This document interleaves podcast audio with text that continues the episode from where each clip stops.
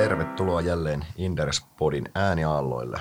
Meillä on studiossa Sauli ja Juha ja tänään olisi tarkoitus käydä läpi markkinakatsausta. Aloitetaan perkaamalla ensin läpi tätä mennyttä yllättävän hyvää tuloskautta, jonka jälkeen sitten tuttuun tyyliin käydään läpi, läpi näitä kesk- pörssin kannalta keskeisiä ajureita ja vähän pohditaan myös arvostusta. Mutta niin, hypätään suoraan, suoraan tuloskauden kimppuun. Niin kuin tuossa sanoinkin, niin tuloskausihan on ollut, ehkä voisiko oikein kuvata yllättävänkin hyvä, pelättyä parempi, torjuntavoitto. Mitä termiä haluat käyttää? Näitä perinteisiä. Eh, Mutta siis joo, kyllä. E- Eli kyllähän keskimääräinen Helsingin pörssiyhtiö edelleen tekee hyvää tulosta. Sillä on kohtuullinen kysyntäympäristö. Siis totta kai poikkeuksia on tosi paljon ja erilaisia niin kuin, heilahduksia tuossa markkinassa tapahtuu edelleen todella paljon niin kuin viime vuosina. Eli ei ole helppo ympäristö missään tapauksessa, mutta siis yhtiöt on yllättävän hyviä reagoimaan ja pystyvät tekemään niin kuin hyviä tuloksia. Ja meidän ennusteet tosiaan keskimäärin ylitettiin. Odotettiin, että mediaani tuloskasvu, operatiivinen tuloskasvu kääntyisi laskuun. Vielä sinniteltiin plussan puolelle, mutta siis yleisesti jos ajatellaan, niin kun lähdetään liikevaihdosta purkamaan, niin kyllä ää, 13 prosenttia kasvua. Totta kai tässä ympäristössä pitääkin kasvaa, kun inflaatio on siellä, missä se on, mutta kuitenkin selvästi yli ton meidän 10 prosentin ennusteen. Ja, ja kyllähän noin tietenkin on poikkeuksellisia kasvulukuja isossa kuvassa ajatellen, mutta, mm. mutta sitä syyt on aika selkeät. Mutta ehkä niin tuloskauden lukujen taustalle yritetään enemmän tässä. Mitä se kertoo meille?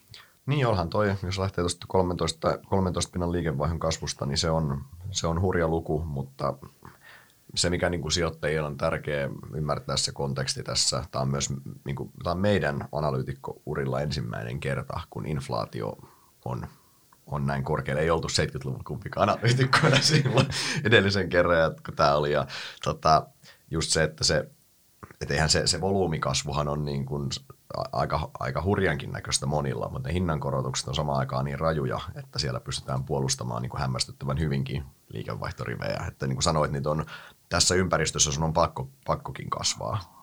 Niin, siis jos sä haluat pitää kiinni kannattavuudesta, niin sun on pakko ollut saada ne hinnankorotukset läpi, ja ne on ollut niin kuin todella merkittävässä roolissa tuossa kasvussa tietenkin.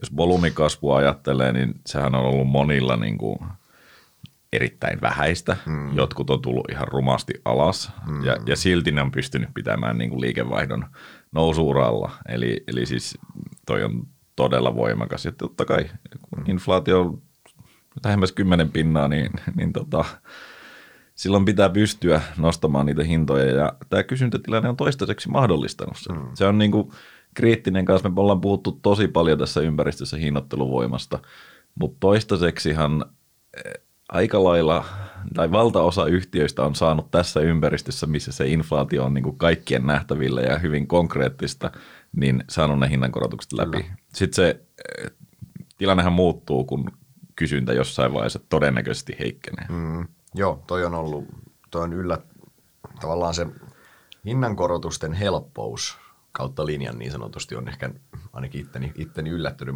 Että se, se kertoo, että kun se alla oleva kysyntä on riittävän vahvaa, niin se ketju pystyy, niin, arvoketju pystyy niin sanotusti syömään sen minkä tahansa hinnan sä sille asetat suunnilleen. Joo, ja sitten samalla kun on ollut toimitusvaikeuksia, mm. niin sitten kun sä oot pystynyt toimittamaan, niin sillä hinnalla ei ollut ehkä niin paljon merkitystä, kuin sitten toisaalta jos ajattelee sitä koko arvoketjua, niin siellä päädyssä saadaan siirrettyä se hintoihin, niin sitten ne hyväksyy omalla tavallaan sen, että okei, mm. tässä ympäristössä me tekin voitte nostaa niille alihankkijoille ja muille, jotka yleensä on vähän tiukemmassa asemassa.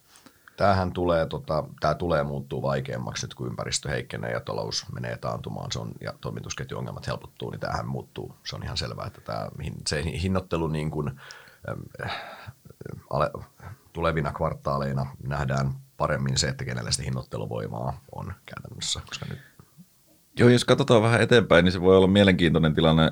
Nyt kun niitä hinnankorotuksia on tosi paljon tehty, oletetaan, että inflaatio nyt laskee. Totta kai tässä on taas epävarmuutta siitä, että miten tämä nyt oikeasti menee, mutta jos oletetaan, että kysyntä heikkenee ja inflaatio laskee, niin ruvetaanko siellä puskemaan hinnan alennuksia mm. joillekin. Ja silloinhan se tilanne muuttuisi tosi hankalaksi, jos sulla on varastoa otettu just korkealla hinnalla ja sitten se hinta painuukin. Ja, ja silloin ne luvut menee omalla tavallaan väärinpäin ja tämä ehkä on ollut joillekin yhtiöille liian hyväkin. Tai siis siinä mielessä nimenomaan yllättävän hyvä ympäristö, että ei ole ollut tätä haastetta ja saa nähdä. Ensi vuonna voi olla joillakin yhtiöillä tulee todennäköisesti hankaluuksia.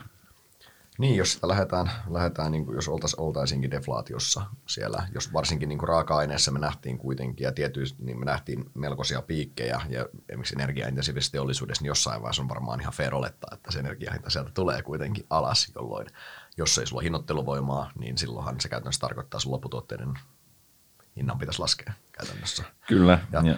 ja tämähän olisi varmaan aika eri toiminta sanoit just, että jos mietitään, meillä oli tiettyjä tiettyjä, tiettyjä firmoja, joku sanotaan esimerkkinä joku, joku Harvia, missä, missä niin kuin volyymi, volyymi tuli tosi brutaalisti al, alas itse asiassa, mutta samaan aikaan hinnan korotuksilla pystyttiin niin kuin kompensoimaan aika paljonkin itse asiassa sitä, ei tietenkään täysmääräisesti, mutta kuitenkin yllättävänkin hyvin, niin tavallaan ja, ja tämä sama, sama teemahan oli siis läpi, läpi, läpi linjan yhtiöillä, niin se vaan, että jos me jos meillä ei olisikaan sitä inflaatiota tässä ja se volyymi tulisi noin paljon alas, niin sehän, ne numerothan olisi Joo, siis hyvin sehän... erinäköisiä niin kuin sijoittajien, sijoittajien, sijoittajien silmin. Mutta toki mä en ole näissä tämmöisissä brändiyhtiöissä tämmöisissä, mä en ole niin hirveän huolissaan, että ne joutu siihen deflaatiokierteeseen varsinaisesti. Mutta...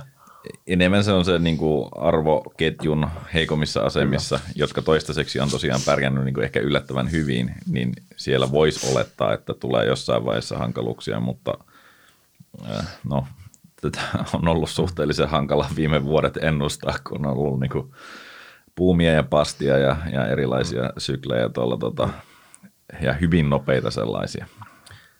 Se, mikä mun mielestä niin kuin tärkeä teema tuolla kysynnän, tai siis tuolla niin kuin liikevaihtojen alla on totta kai kysyntä, ja se, että kysyntä on pitänyt yllättävän hyvin.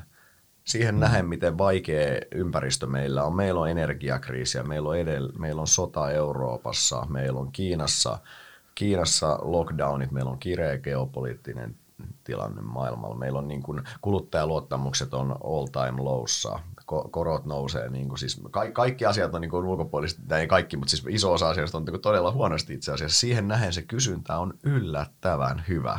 Joo, ja tässä on niin kuin se iso kysymys varmasti, kun mietitään tulevaa, että kuinka paljon siinä on sitä patoutunutta kysyntää, mikä sitten jossain vaiheessa laskee. Mm-hmm. Ja sitten no nythän on ollut jo sitä siirtymää tietenkin tosi voimakkaasti, kun jossain vaiheessa me ihmeteltiin, että miten kauan tämä kotoilutrendi voi jatkua.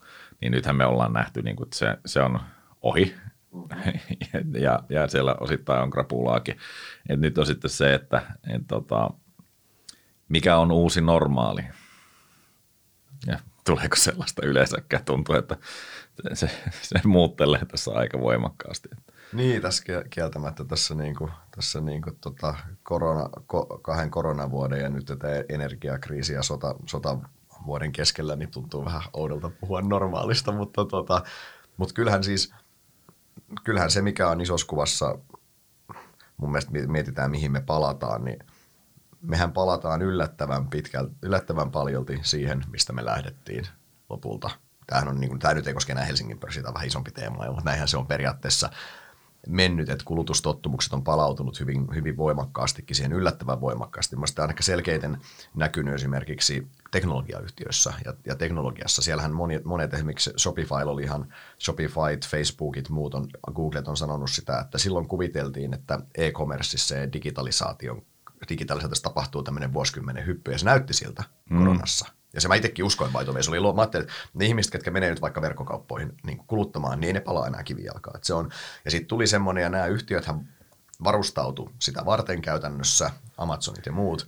Joo, ja, ja nyt, nyt huomataankin, kymmeniä että ollaan, tuhansia ihmisiä Nyt pois. just näin, nyt pistetään kilometritehtaalle se jengi, kun tai katsotaan, että hitto, että me ollaankin palattu siihen samalle trendikäyrälle, missä me mentiin. Eli tämä olikin vaan niin kuin piikki. Ja toi on pakko sanoa, toi, toi niin kuin, tota en olisi nähnyt itse kyllä. Mä olin niin kuin, se oli niin kuin, se oli, niin kuin, se oli itsestään selvää, että tässä tulee hyppy, kun ihmiset tavallaan pakotetaan sinne helpompien, helpompien niin kuin asiointikanavien äärelle niin sanotusti. Mutta näin, näin. Että kyllä mä uskon, että me pitkälti palataan niin kuin suhteellisen, nor, suhteellisen normaaleihin niin kulutustottumuksiin. Joo, tiettyjä, tiettyjä, tiettyjä taskuja löytyy, missä on paljonkin tapahtunut muutoksia ja näin. Totta kai, mutta sitä tapahtuu aina maailmassa. Ainahan niin kuin kulutustottumukset mm. muuttuu, mutta, mutta hä, hämmentävän vähän se lopulta taisi vaikuttaa kuitenkin.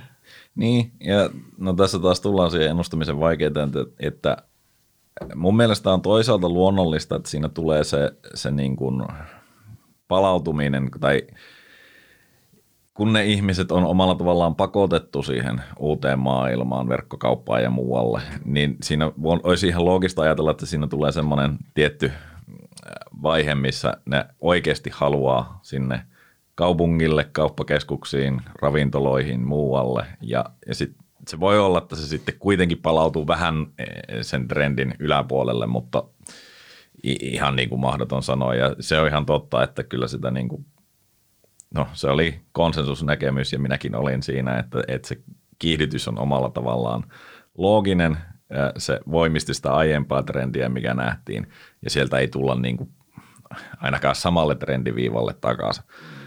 Et sitähän me paljon puhuttiin, että ne palvelut, jotka nyt sitten pystyy voittamaan sen kuluttajan, että ne todetaan hyviksi ja käteviksi, niin ne ei tule palautumaan. Kaikki on käytännössä palautunut Joo. nyt niin kuin ainakin tällä hetkellä. Et ei, tosi harvat on pystynyt niin kuin sanomaan, että... Pitämään sen, se, niin. on, niin se, on, häm, se on hämmentävää.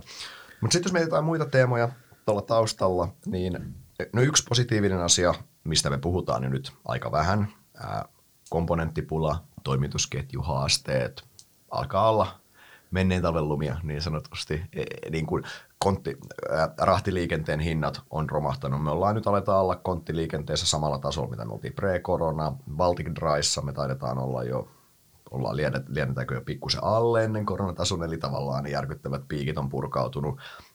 Kyllähän yhtiöt, tietyillä yhtiöillä on komponenttihaasteet, saatavuushaasteet edelleen, ja se mm. keskittyy, mutta se on yhä yhä niin kuin marginaalisempi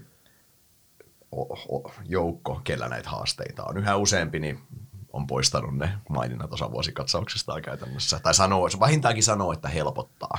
Joo, kyllä. Ja se, se yleinen linja on, että, että siis ne on nykyään harvoja, joilla on hankaluuksia. Ja yleisesti ajatellaan, että se helpottunut tässä loppuvuoden aikana viimeistään ja ensi vuonna sitten ollaan suhteellisen normaalissa. Ja tietysti niin kuin tosiaan niissä toimitusketjuissa on edelleen haasteita Kiinan takia. Yes. Et se, se on ollut niin kuin se globaalin talouden ongelmavyyhti edelleen, se Kiina ja Kiinan koronapolitiikka, mutta ää, siihen on löydetty enemmän ratkaisuja ja siihen niin kuin omalla tavalla opittu elämään sen kanssa. Että, et, tota, mutta se on mielenkiintoinen sinänsä, jos aiemmin puhuttiin niistä varastoista ja mahdollisesta hinnanlaskusta, niin nythän varastot on kaikilla aika lailla – ja tämän vuoden kassavirtoja, jos katsoo, niin ne on heikompia merkittävästi mitä yleensä, että mm. käyttöpääoma on sitoutunut. Kyllä. Tuota, Sitten oikeastaan ehkä viimeinen, viimeinen semmoinen havainto tuloskaudelta, mikä on jäänyt tosi vähälle huomiolle meillä Euroopassa, on euron romahdus.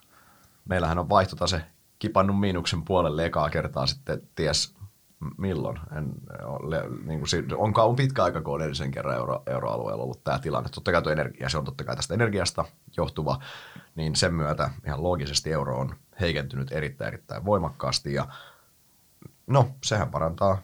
Euro on, euroalue on vientivetoinen talousalue, Suomi on vientivetoinen talous, meidän pörssiyhtiöt on keskimäärin aika vientivetoisia, se parantaa niiden kilpailukykyä.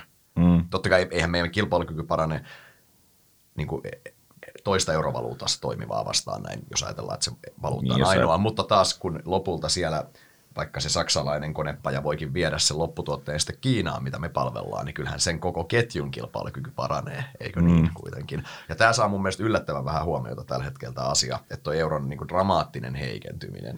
Joo, siis se, se on selvä. Ja tietenkin siinä nyt onhan meillä merkittävä korkoerokin Yhdysvaltoihin ja, ja sitten vielä kun mm. ajatellaan, että se on se turvallinen reservivaluutta, niin kyllähän se on ollut tässä epävarmuuden keskellä. Ja tietenkin täällä myös on sota täällä mm. Euroopassa. Mm, ja energiakriisi. Ja, ja, ja kaikki muut. Mutta tosiaan niin kuin Saksassa on se eniten tämä kaikki on näkynyt ja se on ollut se, joka on ne vaihtotaseet pitänyt meillä Kyllä. kunnossa, niin nyt se, nyt se tota, on muuttunut ja toihan on sellainen, mikä niitä monia liikevaihtoja, jos sulla on dollaripohjaista myyntiä ja sä sen konvertoit sitten mm. kauniisti euroihin, niin totta kai – kasvuluvut näyttää ihan erilaisilta, eli esimerkiksi Reveniahan on ollut iso hyötyjä tässä mm. sekä liikevaihdon kasvun että, että tuloksen osalta, ja sekin on vähän hankala sitten taas, kun tässä ei varsinaisesti valuuttakursseja ennusteta, niin eh, jos ensi vuonna olisi käänteinen ilmiö, niin ne luuthan näyttäisi tosi heikoilta. Sitten kasvu olisi niin kuin, Niin no. yhtiö ei kasva niin, niin sitten yhtäkkiä taas olisi, olisi vähän hankalampi argumentoida niin kuin sitten niitä kertoimia. Että Just kyllä mä uskon tietenkin, että sivistyneet sijoittajat on, on niin kuin havainneet tämän, mutta, oh. mutta se tota, on hyvin merkittävä oh. ollut joillekin yhtiöille. Oh.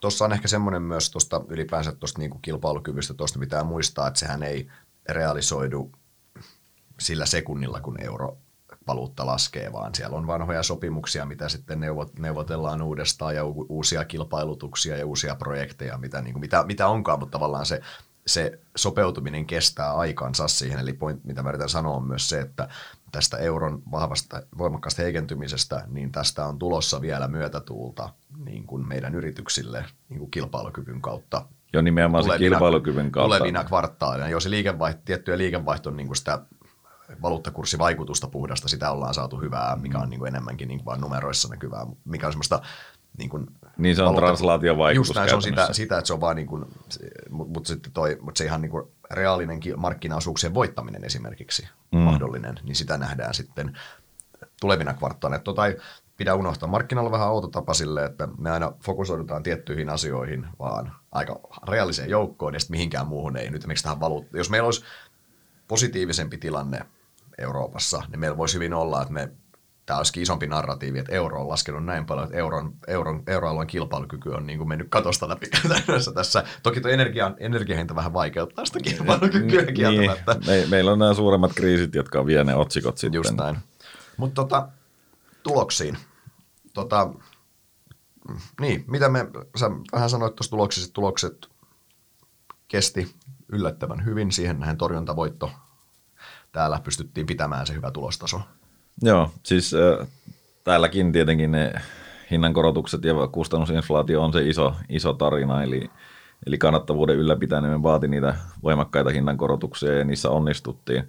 Kulumassathan kuitenkin nousi niin kuin 10 prosentin, yli 10 mm. prosentin vauhtia, että, että siellä, siellä on ja edelleen siellä on niin kuin osittain, osittain jälkijättöistä palkkainflaatiohan esimerkiksi Suomessa, niin sehän tulee vähän niin kuin viiveellä saa nähdä, minkälaisia liittokierroksia täällä sitten nyt sitten neuvotellaan, mm. mutta, mutta joka tapauksessa niin painetta on. Mutta yleisesti, niin jos katsoo niin bruttokatteita ja näitä, niin nehän on pitänyt. Tosi hyvin. Se, sen näkee yleisesti, että se on enemmän sitten niin kuin alemmilla riveillä, missä on enemmän ehkä hankaluuksia mm. siirtää sitä, että et, ei niin kuin, ei, ei semmoista niin kuin merkittävää heikkoutta. Ja ei. tietenkin se, se tulee siitä, että kun se liikevaihto kasvaa niin mukavasti, niin sulla on varaa omalla tavallaan sitten siinä. Se, se mahdollistaa. Mm. Tota, ja, ja, niin kuin ehkä semmoinen yleinen, yleinen hu, huomio, me ollaan ennenkin tästä, tästä puhuttu, mutta kyllä se, niin kuin, se me tarvittiin varmaan koronapodeissa puhuttiin edellisen kerran, edellisen kerran tota, tästä teemasta, mutta se, että ky, niin kuin, se jossain määrin jaksaa positiivisesti yllättää meikäläistä ainakin, että meidän yhtiöt on kyllä on kyllä niin oikeasti keskimäärin aika hyvässä kunnossa. Ja myös niin se jotenkin tuntuu, että se yhtiöiden reagointikyky, reagointinopeus tämmöisiin isoihin muutoksiin on parantunut selvästi. Mä en tiedä, mutta tähän ei, tähän ei, tämä on niin kuin ihan rehellistä mututuntumaa, ei ole mitään. Niin kuin, fakta on mulla, siis mitä tuntuu, että jotenkin yhtiöt oli paljon tahmeempia ja jähmeempiä esimerkiksi eurokriisin aikaan tai näin, näin silloin Suomen, sen Suomen pitkän taantumankin aikaa se alueen korpivaelluksen aikaa. Tuntuu jotenkin, että korona ja tänä aikana yhtiöt on ollut paljon paremmin niin kuin pulssilla ja reagoimassa. Ja sinänsä kai se kertoo, että olisiko ne yhtiöt myös niin kuin liiketoiminnallisesti laadukkaampia, että siellä on niin kuin enemmän haettu joustoa esimerkiksi tuotantorakenteisiin ja niin muuta ja, sitten. Niin kuin osittain on ollut pakko reagoida, ja sitten kun sä oot tehnyt ne, niin kuin ne reaktiot ja hakenut sitä kykyä, niin se, se kynnys siihen seuraavaan on ehkä niin kuin alhaisempi. Mm. Se joskus olit silleen, että me ollaan tällainen yhtiö, me tehdään näin ja mm. sitten se yhtälö ei enää yksinkertaisesti toiminut. Ja yksi mm. asia, mitä niin kuin pakko nostaa esille, niin varmaan viimeinen kymmenen vuotta ollaan puhuttu niin kuin ERP-investoinneista, joista suuri osa on mennyt pieleen niin kuin siinä, mm. siinä vaiheessa. Että siellä on tullut jotakin negatiivisia tulosvaroituksia, kun ei ole hommat toiminut, mutta kyllähän ne esimerkiksi niin kuin aika moni yhtiö kertoo, että niin kuin näkyvyys siihen, että mitä siinä ketjussa tapahtuu, on huomattavan Kyllä. paljon parempi. Ja silloin sä tietenkin pystyt reagoimaan myös. Et, et, kun sä näet, että mitä sieltä ketjusta on tulossa, niin just tämä hinnoittelut ja muut, niin totta kai niissä pystytään reagoimaan paremmin. Kyllä. Ja nyt sitten toisaalta niin on oltu aika niin kuin, monissa yhtiöissä näkee, että, että oltiin koronassa, oltiin ihan siilipuolustuksessa, sitten lähdettiin taas kasvuun panostamaan ja otettiin vähän etupainotteisia investointeja. Nyt äh, vaikuttaa ainakin itselle, että siellä ollaan taas enemmän odottavassa asennossa, Kyllä. että on niin kuin leikattu sitä etupainotteista kasvua valtaosassa tapauksessa ja odotetaan, että mihin tämä markkina kehittyy. Kyllä, Kyllä tuosta tosta samaa mieltä ollaan takaisin siinä puolustus, enemmän puolustus moodissa. Tota, mutta ylipäänsä niin marginaalit on ollut, on ollut hyvällä tasolla. Se on ehkä se, se kes, keskeinen huomio niin kuin marginaali mielessä. Mutta jos mennään sinne, semmoinen, mikä on ehkä hyvä muistuttaa sijoittajille pari asiaa, niin kun nyt, jos inflaatio on ekaa kertaa vuosiin, mihin pitää kiinnittää huomiota, niin toinen asia, mihin pitää kiinnittää on myös rahoituskulut. Ja tämä on asia, mikä ei tule niin kuin läpi just sillä kvartaalilla korot nousee, vaan se tulee sitten viiveellä. Mutta rahoituskulut nousee tosi paljon. Rahalla on hinta nykyään. Aika korkeakin hinta voi olla. Joo. Se tulee sekä Euriborista että sitten niin kuin spreadeistä totta kai. Tai Joo. luottoriskimarginaalista, miksi et halua kutsua sitten. Joo, siis ja se, se tulee olemaan, tai on jo nähty käytännössä sitä, että jos sä oot vähän heikommassa asemassa, niin sit se oikeasti maksaa. Niin mm. se, se ei ole, että se nousee niin kuin kahdesta prosentista kolmeen, vaan se voi nousta niin kuin kolmesta prosentista seitsemän tai kahdeksaan yhtäkkiä, että et, et se, ollaan havaittu aika suurta riskin karttamista siinä niin kuin velkapuolella. Ja sitten tämän, tämän näkee ihan niin kuin millä hinnalla on jälkimarkkinalla vaikka hinnoitellaan noita eri yhtiöiden yhtiöiden niin kuin bondeja tai näin, niin, niin ne on aika, aika hurjia niin kuin hyvilläkin firmoilla. No, eilen oli esim. okei okay, fine, tämä nyt on ääriesimerkki, kun puhutaan ruotsala, puhutaan kiinteistösijoitusyhtiöstä, mikä on toki pohjoismainen kiinteistösijoitusyhtiö, mutta tämä Sibus meillä, niin Sibushan eilen laski liikkeelle, liikkeelle tuota, tuota bondia. Se oli, jos mä oikein katsoin, niin kolmen kuukauden Euribori, se oli 700 korkopistettä, eli 7 prosenttia päällä, Joo, mikä se... on ihan niin kuin järkyttävän korkea taso sitten. Muistatko sattumalta, mikä oli niin kuin hyvinä aikoina? Mä, mä, en, mä en muista, mutta sen mä tiedän, että se ei ollut 700 korkopistettä siihen päälle. Et siis se on niin kuin sen, sen, ei se nyt ilmasta ollut heillä, heillä varmasti a, aiemminkaan, mutta siis vaan, että et, et, et se, jos sulla on esimerkiksi yhtiö, millä on hybridilaina, sanotaan, toi oli siis ihan normaalia mm. rahaa selvyyden vuoksi, mutta jos mennään nyt ihan yleisesti, niin jos sulla on yhtiö, millä on hybridilaina ja se pitää uudelleen rahoittaa, ja sä oot ajatellut, että no, että sehän meni viimeksi kuudella tai seitsemällä, juupa juu, niin siis nyt jos sun pitäisi rahoittaa hybridilaina, niin se voi olla, että se on kuule riippuen yhtiöstä, mutta se voi, no hybridilaina yleensä laskee ne yhtiöt, ne, se yleensä on semmoinen instrumentti, mikä käytetään, mikä ei ole se ensimmäinen kortti pakassa, mikä käytetään niin sanotusti, niin se voi hyvin olla, että tässä tilanteessa hybridi maksaisi 10-11 prosenttia. Mm, 12. 12, mikä on sitten semmoinen, että se alkaa niin kuin aika hyvin saa sen pääoman käyttää, että se on omistaja-arvoa luovaa jo. Niin. Siinä on rima alkaa olla korkealla kuitenkin. Joo. niin? Niin siis tämä on niinku vaan, tää on, et, et huomio, huomio, muistakaa huomioida tämä, tämä on semmoinen, tämä on myös, tämä on osittain uusi asia. Tähän asti tää, ollaan totuttu, että laittaa siihen korkokuluriville niin kuin nolla ja se on ihan aivan hyvä, niin näin kärjistään. Niin. Joo, ja, ja siis toi, tämähän ei kohtele tietenkään taas yhtiöitä tasapuolisesti, ei. koska nimenomaan se niin kuin riskipreemio on kasvanut merkittävästi. Ja sitten samalla äh, niin kuin osittain kasvuyhtiöiden tuskaa äh, on sekin, että yleensä ne on niitä yhtiöitä, jotka hakee rahaa markkinoilta, siis myös osakeannein. Ja nyt sun osakekurssi on poljettu alas, niin se dilutio esimerkiksi olisi niin kuin tosi, että kyllä silloin paljon joudutaan tekemään säästötoimia ja vetämään niin kuin kyllä. oikeasti itseä siihen moodiin, että se kassavirralla tulorahoituksella pystyttäisiin menemään, koska sä käytännössä tuhoat omistaja-arvoa aika helposti, jos sä nyt teet sitten anteja. Kyllä, kyllä. Ja ei ole tietenkään taas koske kaikkia, mutta... Ei, mutta eriarvoisessa asemassa ovat, ovat, ovat yhtiöt tässä niin sanotusti. Mutta tota, ehkä nopeasti voisi niin kuin Helsingin pörssin näkymä, vähän sivuutettiin näkymiä jo, mutta ehkä nyt muutama sana vielä niistä. Näkymäthän oli ehkä voi vähän niin kuin tuloskauden teemaan liittyen, niin mun mielestä niin kuin yllättävänkin hyvät edelleen, niin kuin pelät, selvästi pelättyä paremmat. Joo, siellä on pitkät disclaimerit, että epävarmuus on korkealla ja sota Ukrainassa saattaa vaikuttaa ja energiakriisi. Si- si- niin kuin disclaimerit on, mutta kyllä niin kuin isossa kuvassa niin moni yhtiö sanoo, että se tähän asti näiden asioiden vaikutus on jäänyt hyvin rajalliseksi ja kysyntä on pitänyt hyvin. Mm. Tämä on suunnilleen se muotoilu, mutta samaan aikaan toki sanotaan, että ensi vuoteen näkyvyyttä ei ole. Niin, ja, ja se on se suuri haaste, koska kyllähän niin kuin analytikka on tietenkin tässä Q3-tuloskaudella erityisesti yritti luoda sitä kuvaa sinne seuraavaan vuoteen, hakea ne rakennuspalikat, että mikä se tulostaso silloin on, onko mm. tuloskasvua, onko tulosheikennystä, ja mun kysymyshän tässä niin kuin tuloskauden aikana oli niin kuin koska yhtiöt ei sitä kommentoi eikä ohjeista ensi vuoteen, niin, niin aina se, että mitkä on niin kuin niitä ajureita eteenpäin ja mitkä on vastatuulta tuovia mm. tekijöitä ja, ja niitä yrittää sitten pallotella, mutta tosi vähän kommentteja yleisesti ja ymmärrän hyvin, kun on todella hankala ennustaa meidänkin. Niin ja siis kyllä se niin kuin, tavallaan, tavallaan mä, tässä mä, mä, mä, mä ymmärrän siis yhtiöitä erittäin hyvin. Siis se, että et sä tavallaan sä näet ne myrskypilvet, sä näet ne uhat, mitä on, sä, ne mitä me ollaan lueteltu tässä jo moneen kertaan, sä näet ne kaikki, ja sitten samaan aikaan sä näet, että sun kysyntä pyörii ihan kivasti itse asiassa siinä. Mm. Ja samaan aikaan sun asiakkaat sanoo, että joo, all, kaikki on ihan kunnossa, mutta niin kuin epävarmuus on korkealla. Niin tosta niin kuin, niin sun tavallaan tekisi mieli sanoa, että eihän tässä ole mitään, mutta sitten niin kuin, se olisi aika naivia skipata ne kaikki myrskypilvet samalla. Ja samaan aikaan myös heittäytyä niin kuin ultranegatiiviseksi, että joo, niin myös silloinhan sä, silloinhan sä myös ylen katsot sen, mitä sun asiakkaat sulle sanoo ja miten se operaatio pyörii, niin mä ymmärrän, että hyvin, hyvin ristiriitainen fiilis käytännössä varmasti.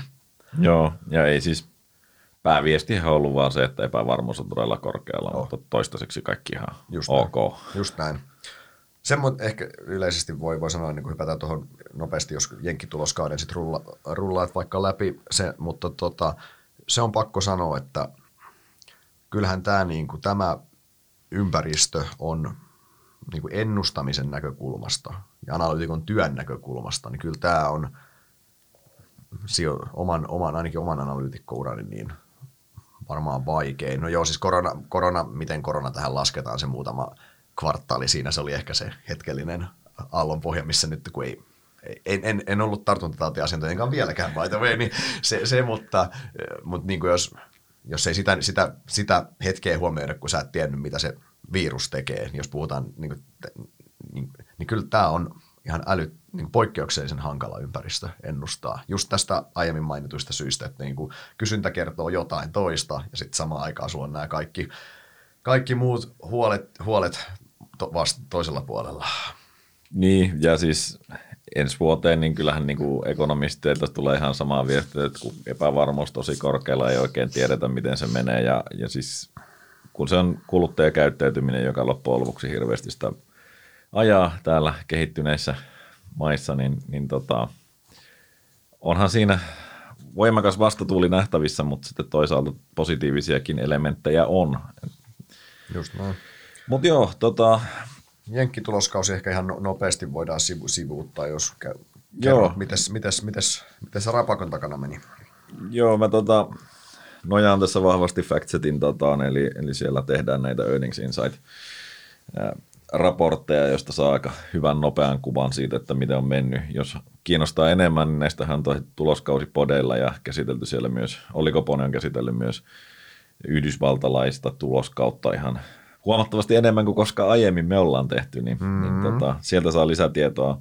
Mutta siis yleiskuva. Ää, Jenkeissähän oli niin sanotusti heikko tuloskausi. Siis joo, toki ää, yhtiöt ylitti ennusteet, mutta siis selvästi pienemmällä marginaalilla mitä, mitä yleensä. Eli e, kokonaisuudessaan SP500 valtaosa oli tässä vaiheessa jo raportoinut, niin 1,8 prosenttia EPS-ennusteet yli odotuksien. Ja sehän ei tota, yleensä kyllä niin kuin, tai yleensä ollaan siellä merkittävästi korkeammalla mm. ja puhutaan niin kuin 6 prosentista, 7 prosentista. Ää, ja oikeastaan vaan 70 prosenttia ylitti, sekin on yleensä merkittävästi korkeampi. Tämä kertoo siitä niin kuin tarinasta, mitä siellä Jenkkien tuloskauteen liittyy, että laitetaan odotukset sillä tavalla, että ne voidaan ylittää. Mutta ehkä niin kuin oleellinen huomio yleisesti on se, että eh, Corporate America on äärimmäisen hyvin kannattava edelleen. Siis äh, nettovoittomarginaali 11,9 on merkittävästi korkeampi, mitä on ollut tota, viimeisen viiden vuoden aikana keskimäärin 11,3. Ää, toki viime vuosina tai viime vuonna oli niin kuin ihan poikkeukselliset kannattavuustasot, sieltä on tullut pikkusen alaspäin. Ja sitten ohjeistukset, niin tähän Factsethan käytännössä vertaa sitä konsensusennusteeseen, mikä sieltä, jos sieltä EPS-ohjeistus saadaan, niin sitten tulee negative surprise, jos se on alempi sitä keskikohtaa. Niin siellä on hieman suurempi, tai ihan, ihan niin kuin kohtuullisen paljon suurempi osuus on sitä, että mikä on niin kuin alittanut se ohjeistus, mitä nyt ajatellaan näitä pitkän aikavälin keskiarvoja jälleen viittä vuotta. Mm. Eli Q4 käytännössä 67 prosenttia antoi tällaisen negatiivisen ohjeistuksen, kun yleensä se on ollut 60. Tämä on sitä hassua, että aina tulokset ylitetään, mutta yleensä ohjeistetaan sen seuraavan kvartterin mm. olevan heikompi, mitä odotetaan, sitten ne ennusteet laskee ja sitten taas ylitetään. No joo, ei, ei se mitään, mutta siis käytännössä ei niin vahva, mitä olisi ajatellut. Ehkä se iso kuvahan on ollut se, että ne voittajasektorit on ollut nyt ihan eri, mitä nyt sitten vuosi sitten esimerkiksi, että nythän siis energia on ollut tietenkin valtava hyviä tuloksia ja siellä suunnilleen painetaan rahaa. Samaan aikaan teknologiayhtiöt, niin aivan valtavat rekrytoinnit, ei tullut sitä kasvua, mitä ajateltiin ja kannattavuudet sitä kautta paineessa tekevät silti niin kuin älyttömän hyviä tuloksia, jos ajattelee sitä isoa kuvaa, no valtaosa tekee, ei, ei, ei, ei mennä metaan ja näihin. Niin, jos, joskin sekin, että sä sä pystyt leikkaamaan siis tuommoisen niin 10 000, että sulla on vaan sattunut olemaan 10 000 turhaa ihmistä talossa, talossa niin, kuin, niin se kertoo tavallaan, että niin kuin vähän, vähän huonompi ja heikom, heikommin, tota, heikommin kilpaileduin varustettu bisnes olisi saattanut, saattanut mennä konkurssi tuommoisella. siellä, siellä tota, 10 000 ihmistä potkii renkaita ja kuvaa niitä office-videoita TikTokiin, joo. niin tota, joo, se, se olisi vähän vähän hankalampi, mutta jännä nähdä nyt sitten, kun todettiin, tai aika käytännössähän niin kuin valtaosa on nostanut käden pystyyn näistä isoista mm. jättiteknoista ja sanonut, että hei, meillä meni pikkusen överiksi tämä rekrytointihomma. Niin, tota, niin ja ylipäänsä kun, kulujen kanssa meni niin, niin, niin, sitten kun ne rupeaa oikeasti katsomaan sitä kuluriviä, niin siltä saattaa tulla taas niin kuin aika hurjia tuloksia lähivuosina. Koska ne samaan aikaa kasvaa. Niin, kuitenkin. Se, että sä kasvat, sitten jos sä pystyt samaan aikaan kuluriviä, niin kun sulla löytyykin tuollaista leikattavaa, niin se kulurivi, jos laskee, niin sehän on ihan järkyttävä se vipu, mikä siitä välistä niin. tulee.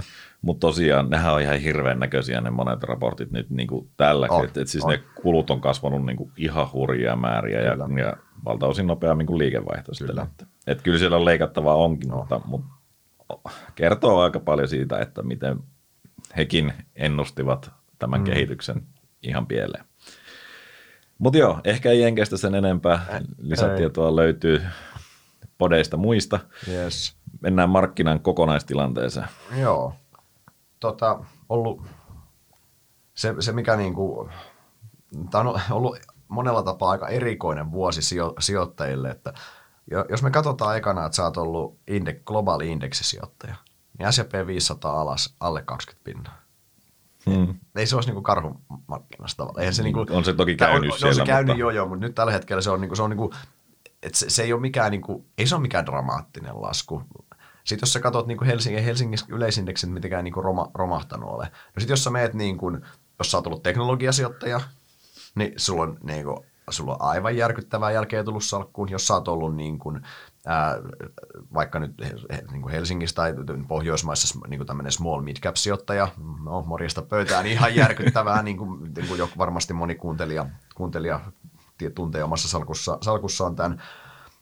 No sitten jos sä oot ollut bondisijoittaja, niin tota, bondi, bondisijoittaja, siis mikä on hämmentävää, niin globaali niin velkakirjamarkkina, missä valtiolainen indeksi on tullut enemmän alas kuin S&P 500.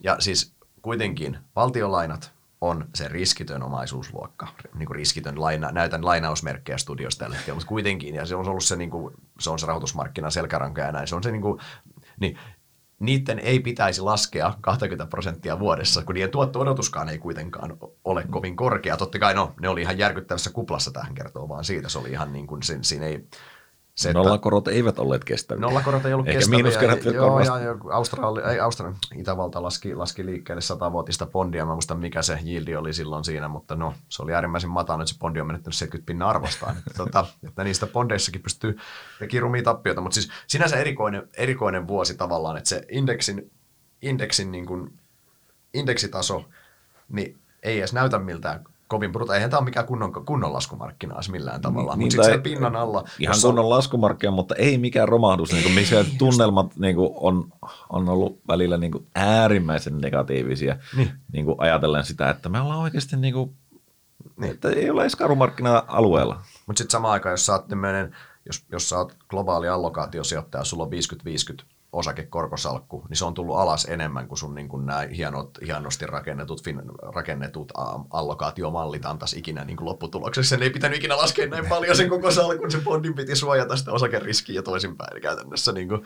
Mutta mut joo, siinä mielessä niin eri, erikoinen, erikoinen vuosi ehkä itseä just niin kuin si- sijoittajana, niin samaan aikaan sä näet, että tuolla on paljon hyviä mahdollisuuksia muuta, mutta just se, että totta kai toi niin kuin indeksi, indeksitason vähäinen lasku pistää miet, miet, mietityttämään. Niin jos sulla olisi vuoden alussa, tai siis olisi sanottu, että korot on noussut tänne tasolle, inflaatio on tuolla, meillä on Euroopassa, mietitään sähkön säännöstelyä, energiakriisi, Euroopan energiahinnat on tuolla ja sota, ja sitten SP500, paljon se on alas, niin mä en olisi veikannut, mä en olisi veikannut tota 16-17 prosenttia. Mä olisin veikannut jotain, mä olisin varmaan ainakin tuplat sanonut siihen. Niin, varsinkin kun kuitenkin lähdettiin korkeita arvostustasoita Yes. ja muuta, että ei, ei niin kuin, on, on, on sinänsä niin kuin ollut äärimmäisen vahva minusta niin kuin suhteellisesti osakemarkkina edelleen. Totta kai sitten ihan erikseen on ne äh, pumtsipum-osakkeet, jotka on käytännössä tullut 90 prosenttia alas, että et, et se, on niin kuin,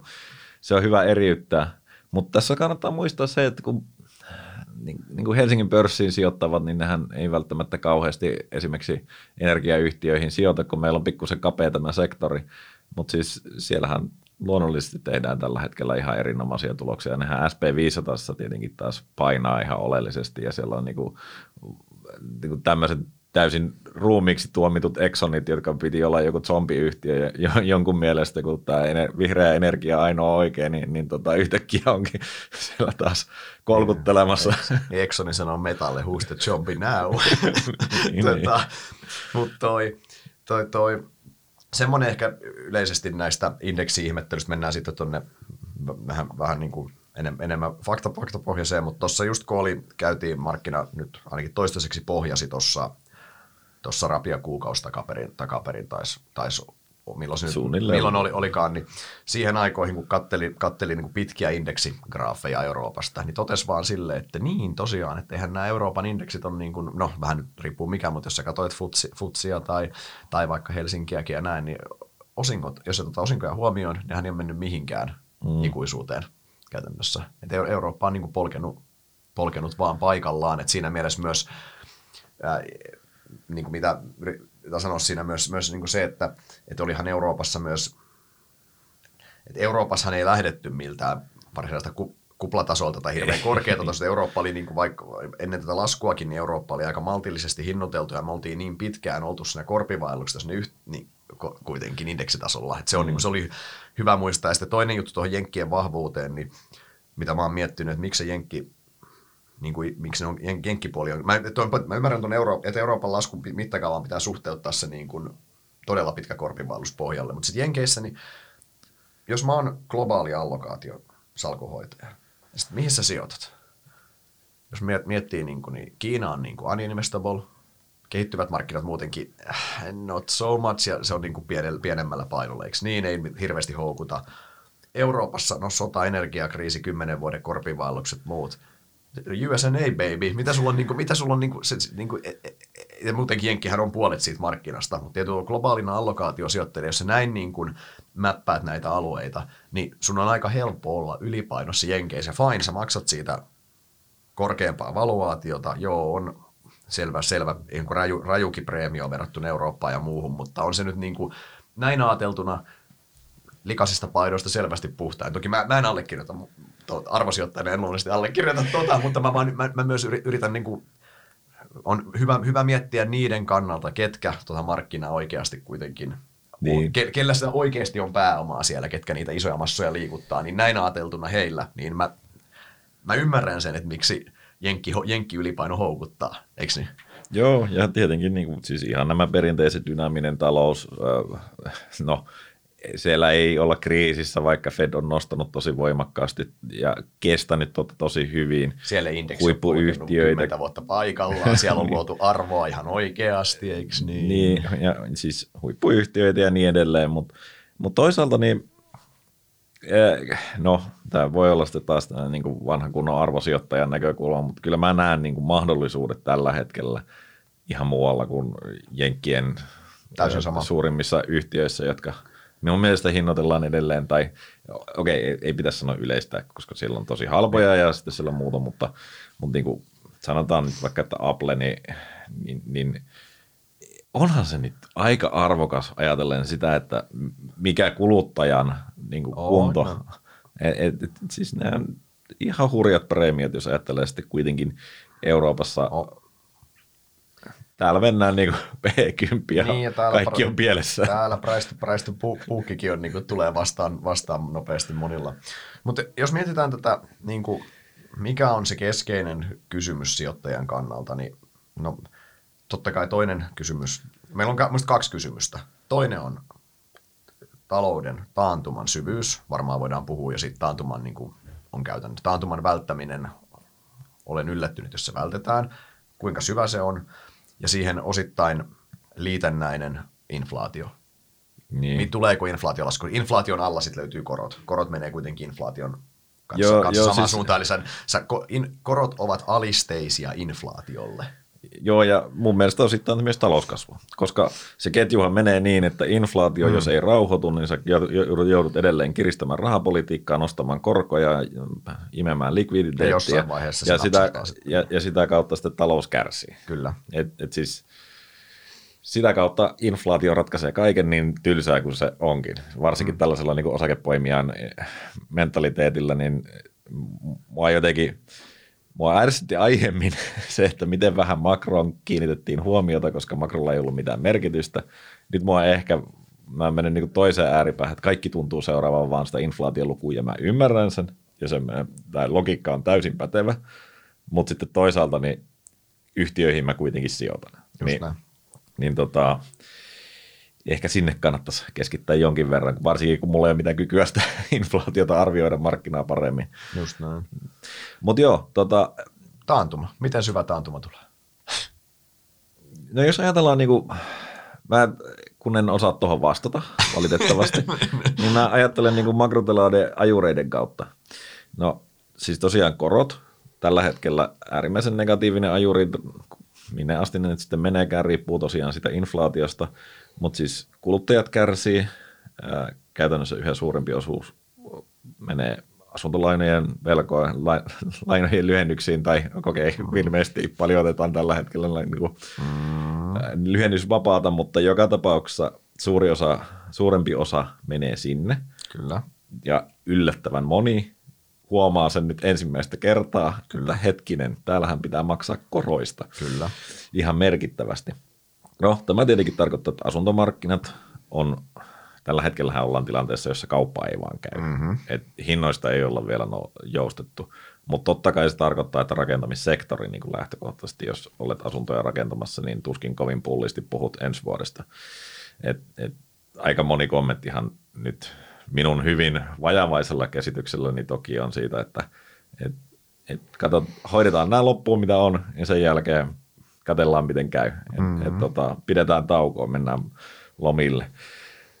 Sitten investoinnit, kuten aiemmin puhuttiin, niin onhan se pikkusen eri asia yhtiön lähteä investoimaan, jos sun oma pääoman kustannus on siellä, tai sä saat velkarahaa vaikka kolmella prosentilla. Mm. Nyt jos se on kahdeksan, niin ei, ei, se, se niin kuin muuttaa sen koko dynamiikan. Kyllä. Tämä on jännä, koska investoinnithan vetää toistaiseksi, mutta mm. se on, mm siellä on niin kuin erittäin vahva kysyntä toisaalta niin kuin vihreässä äh, energiassa ja niin mm. edelleen. Mutta äh, sanotaan, että semmoiset pienemmät investoinnit tai, tai semmoiset yhtiöt, jotka kärsii, niin nehän ei ole välttämättä ää, niitä suurimpia. Ja, ja sitten yleisesti riskiotto. Tässä tilanteessa, kun epävarmuus on erittäin korkealla, niin on hankalampi ottaa riskiä. Kyllä. Et sehän nyt, niin jos meidän startup-kenttään, niin se puumi on, tai kaikille ei löydy rahaa tällä hetkellä. Mm. Mikä on vähän hyvä juttu. Se on, se on erittäin hyvä juttu, mutta... Se on ihan hyvä, että kaikki muliviliidejät ei saa, tota, ei saa rahoitusta. Mutta joo, mutta joo, toinen selvä. Korot, korot lyö, kor, kor, korkojen raju nousu on merkittävä negatiivinen ajuri Joo. taloudelle piste. Yes. Taas hankala niin sanoa, miten suuri se sitten loppujen lopuksi on, mutta energia, no yhä suurempi osa kuluttajien niin kuin rahasta menee sähkölaskuun.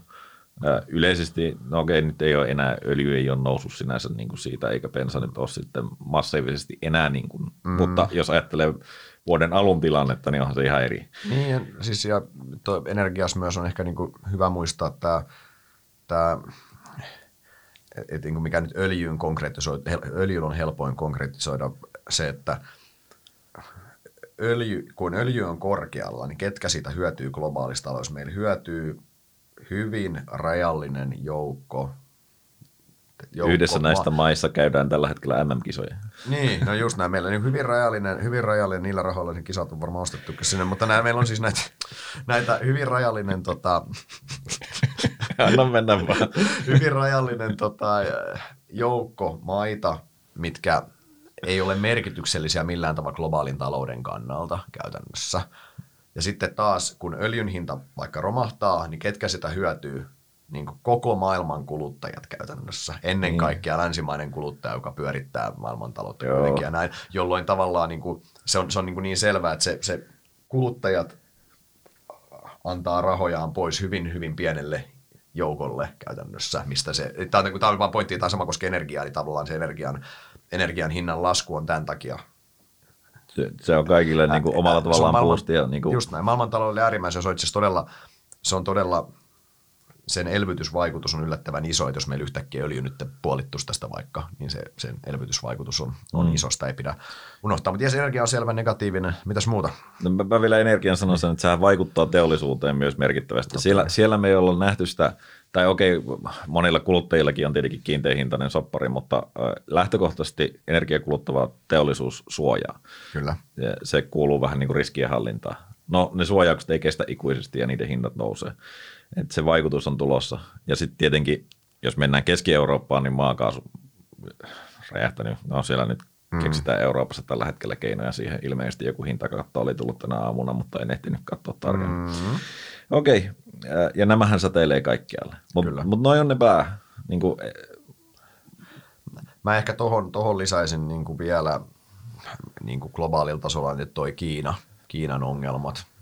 Siis mistä ongelmasta halutaan lähteä liikkeelle, mutta ehkä yleisesti ottaen niin se, että e, ehkä keskeisenä on tämä zero, epä, täysin epäonnistunut zero covid politiikkaa, mikä nyt on ehkä joku 0,1 covid-politiikka sitten tai jotain, mutta siis pointti se, että, että he, no, he rajoittaa talouttaan kotikutoisesti merkittävästi, joka totta kai Kiina on ollut keskeinen talouden moottori viimeisen parikymmentä vuotta tässä. Niin kuin se, se, se sylinteri, kun ei lyö tuossa, niin kyllähän sillä on negatiivinen vaikutus talouteen. Ja toki sitten Kiinan tähän päälle sitten tulee nämä asuntokuplan pihiseminen käytännössä, pelko siitä, että mitä jos se luhistuisi nopeammin, nopeammin, nopeammin yömäisesti, totta kai nämä muut geopoliittiset huolet mm. ja näin siihen päälle. Mutta ehkä nyt, jos, jos rajataan tämä keskustelu nyt siihen, vaan siihen, siihen, että he tällä covid-taistelullaan hidastavat omaa talouttaan merkittävästi, niin he samalla myös kampittavat sillä maailmantaloutta.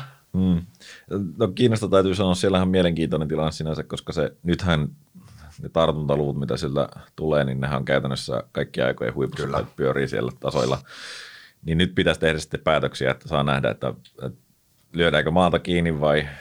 Vai, vai tota, annetaanko mennä vaan? annetaanko mennä toiv- vaan? Toiv- toivottavasti, tota, toivottavasti, tai no, siis talouden, globaalin talouden kannalta by the way, olisi siis se on niin tärkeää, että jos yhtäkkiä Kiinan talous avattaisikin, sitähän tässä by way, esimerkiksi Kiinan osakkeet pohjastus niin voimakkaasti, kun siellä heräsi toivo siitä, että oikeasti että Kiina avattaisi, ja sitten millä Kiinan talous on aina pistetty käyntiin vähän, elvytettäisikö vähän. Vanha kunnon infra yes. Ja no, siis vaikka, vaikka se vaikka se on niin kuin pitkällä aikavälillä varsin tehotonta tai äärimmäisen tehotonta heille itse asiassa pitäisi keksiä muita työkaluja, mutta lyhyellä aikavälillä, niin sehän on semmoinen credit impulse koko globaaliin talouteen. Mm. Kyllä. Siinä on tällä kertaa yksi huono puoli, koska me taistellaan tämän inflaation kanssa, niin jos, jos raaka-aineiden hinnat ampuisi sen kanssa ylös, niin sitten se olisi tietenkin negatiivinen olisi myös. Mutta joo, tota, ei, ei käsitellä Kiinaa ei, sen ei. enempää. Mennään positiiviselle puolelle. Onko sulla sinne löytynyt? No, no siis kyllähän siis vaike, niin semmoisia niin selkeästi kvantifioitavia asioita, mitä tuo toisella puolella. Semmoisia on vaikeampi löytää, mutta kyllä niin kuin mun mielestä yksi, kun mietitään tuon, mikä on ehkä jäänyt kanssa vähän, aika vähälle huomiolle, mutta on tämä tiettyjen sektorien tosi voimakas investointitaso, mikä siellä alla, alla on, mistä niin kuin varmaan energia nyt on kaikista selkein. Siis tämä vihreän siirtymän, vihreän siirtymän investointiaalto on isoin investointiaalto, mitä mä väitän, että meidän sukupolvi tulee näkemään. Mm. Ja se oli jo menossa jo valmiiksi, koska ilmastonmuutos. Et, mutta sehän on kiihtynyt nyt ihan valtavasti tässä, kun halutaan purkaa nämä, nämä Venäjän riippuvuudet ja nämä Joo, ja osittain laajentunutkin Kyllä. myös, että niin kuin mikä tahansa energiaa tällä hetkellä, jos sen saadaan nopeasti käyttöön, niin, niin melko, melko houkutteleva. On, on. Ei, siis ei tarvitse mennä sen pidemmälle kuin, että haluatko rakentaa aurinkopaneelit kotiin, niin se on tällä hetkellä niin kuin parempi, parempi roe kuin mitä buffetti saisi sille rahalle tehtyä. Niin. Se on ihan mukava sinänsä, koska tilasin keväällä ja, ja ei vieläkään toimi tällä Sen tulee varmaan siinä vaiheessa, kun ei aurinko paista enää. Just näin. Mutta tosiaan niin siis, että toi niinku se, energia, se niinku energia, energiasektori ja tähän, tähän liitännäiset investoinnit, se investointitaso on niin, va, niin vahva siellä. Ja sitten totta kai toinen asia on myös tässä, mikä nyt ei ole hirveän tuottava sektori, tämä, mutta puolustussektori.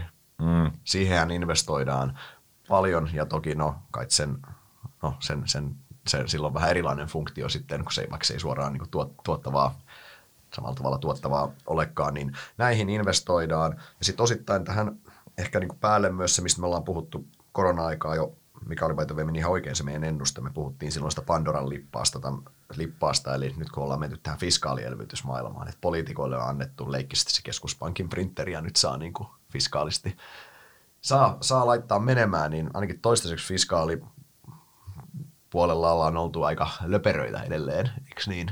Toki niin. nyt me ollaan nähty ensimmäisiä merkkejä markkinakurista, niin kuin britit.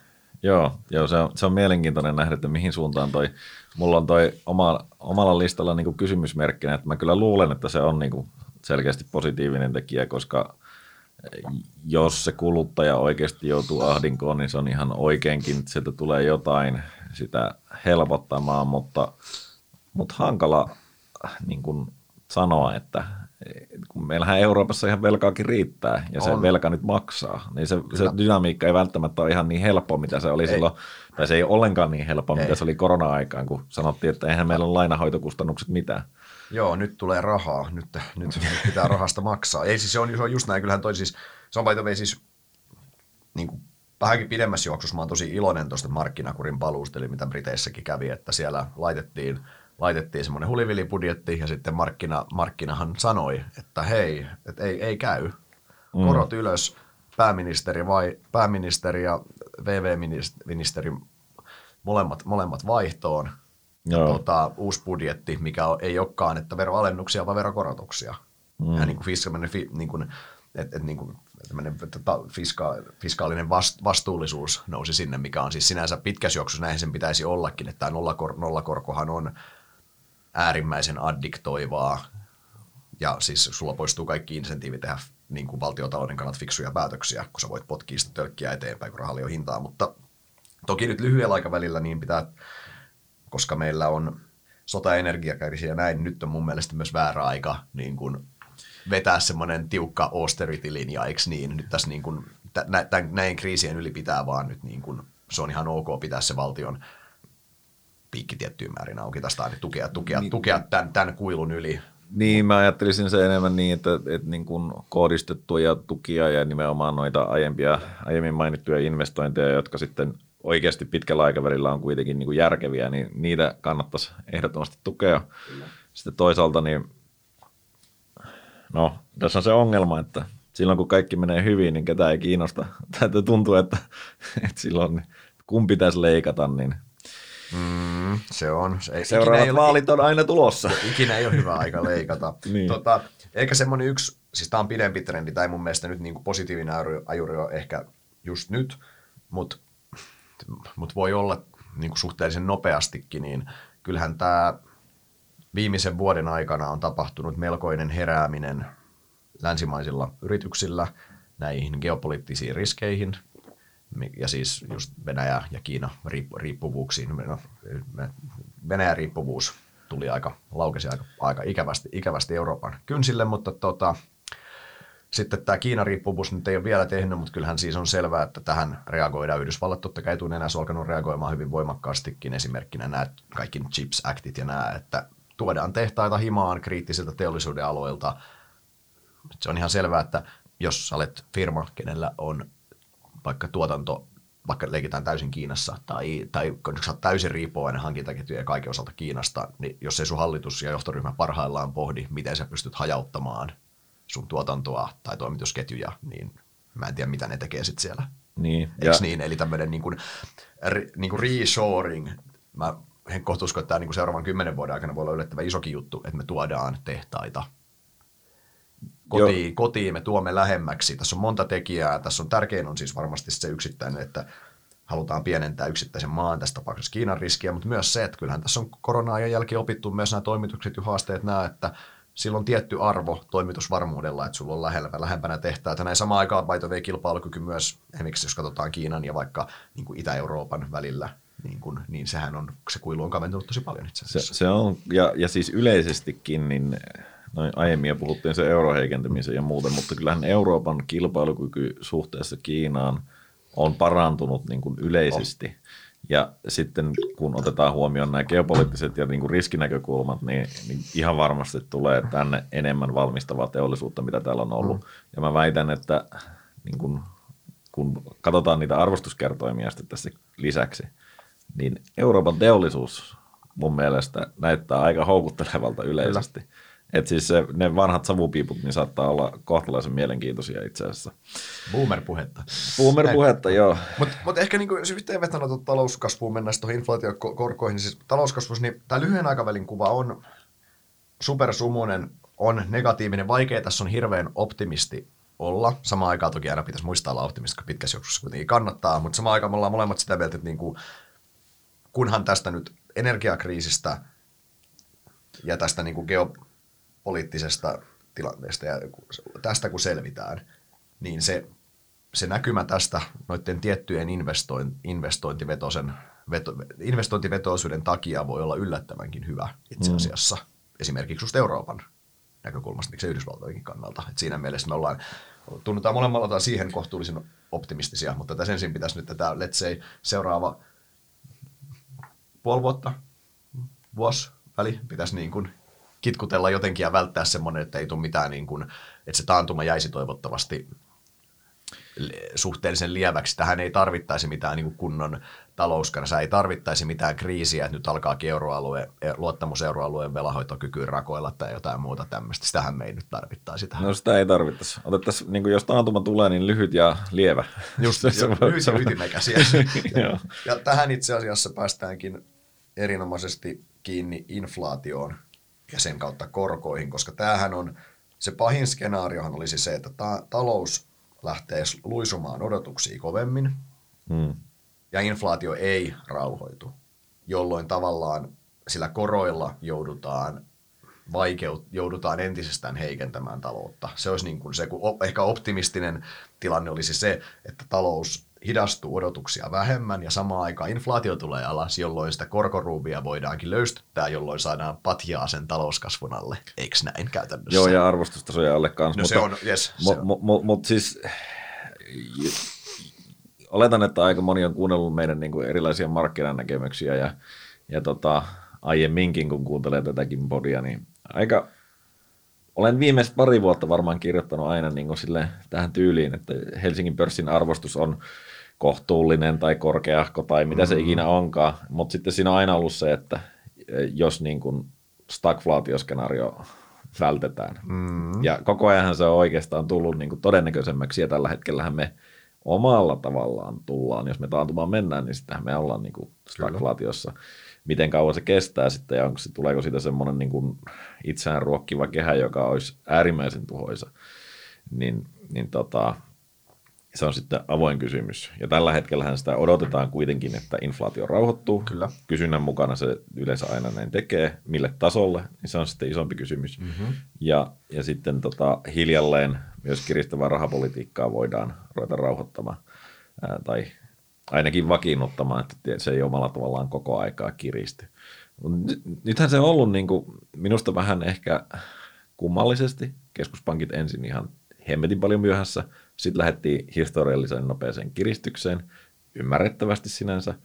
Ja nyt ne, kun on jo kiristytty tosi paljon ja ne vaikutukset tulee aina viiveellä, niin edelleen puhutaan, niin kuin katsotaan kommunikaatiossa ainakin, katsotaan niin kuin edellistä sitä mm-hmm. inflaation lukua ja sitten sanotaan, että pitää edelleen kiristää, kun eihän ne vaikutukset vielä kuitenkaan sitten näy muualla kuin mm. rahamarkkinoilla periaatteessa että ne ei vielä iske niin kuin talouteen, koska ne on monesti tosiaan eri tavalla suojattu ja se vaikutus tulee pidemmällä aikavälillä. Mutta tota, et, ettei vaan nyt katsottaisi peräpeiliin mm-hmm. sillä tavalla, että kiristetään aivan liikaa, koska silloin meillä olisi oikeasti se talouden näkymä niin kuin todella, todella vaikea. Mutta nythän ihan niin kuin viimeisimpiä kommentteja, mitä on katsonut, niin on pikkusen alkanut tulla sellaista sävyä, että, että, että tässä pitää vähän niin kuin odottaa ja, ja katsoa niin kuin niitä vaikutuksia myös.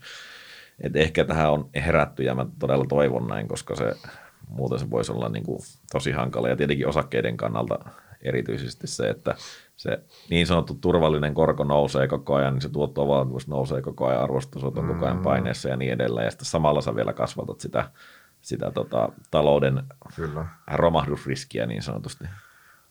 Joo, kyllähän jos me, tai inflaatio mietitään siis, no ekanakin se, että nythän me ollaan kohta kärsitty tätä inflaatiota, niin kuin se, että alkaa, va, va, vastaluvut alkaa tulla, kun kohta niin kuin vuosi alkaa tulla täyteen, niin vastaluvuthan kovenee koko ajan. Mm. Minkä jälkeenhän me tiedetään, että inflaatio on siitä hassu, että se ei, se, se menee, menee, no, menee vuosi vuodelta vaikeammiksi sen kasvu, koska silloin kaikkien raaka-aineiden ja kaiken muun siellä alla pitäisi nousta jatkuvasti käytännössä.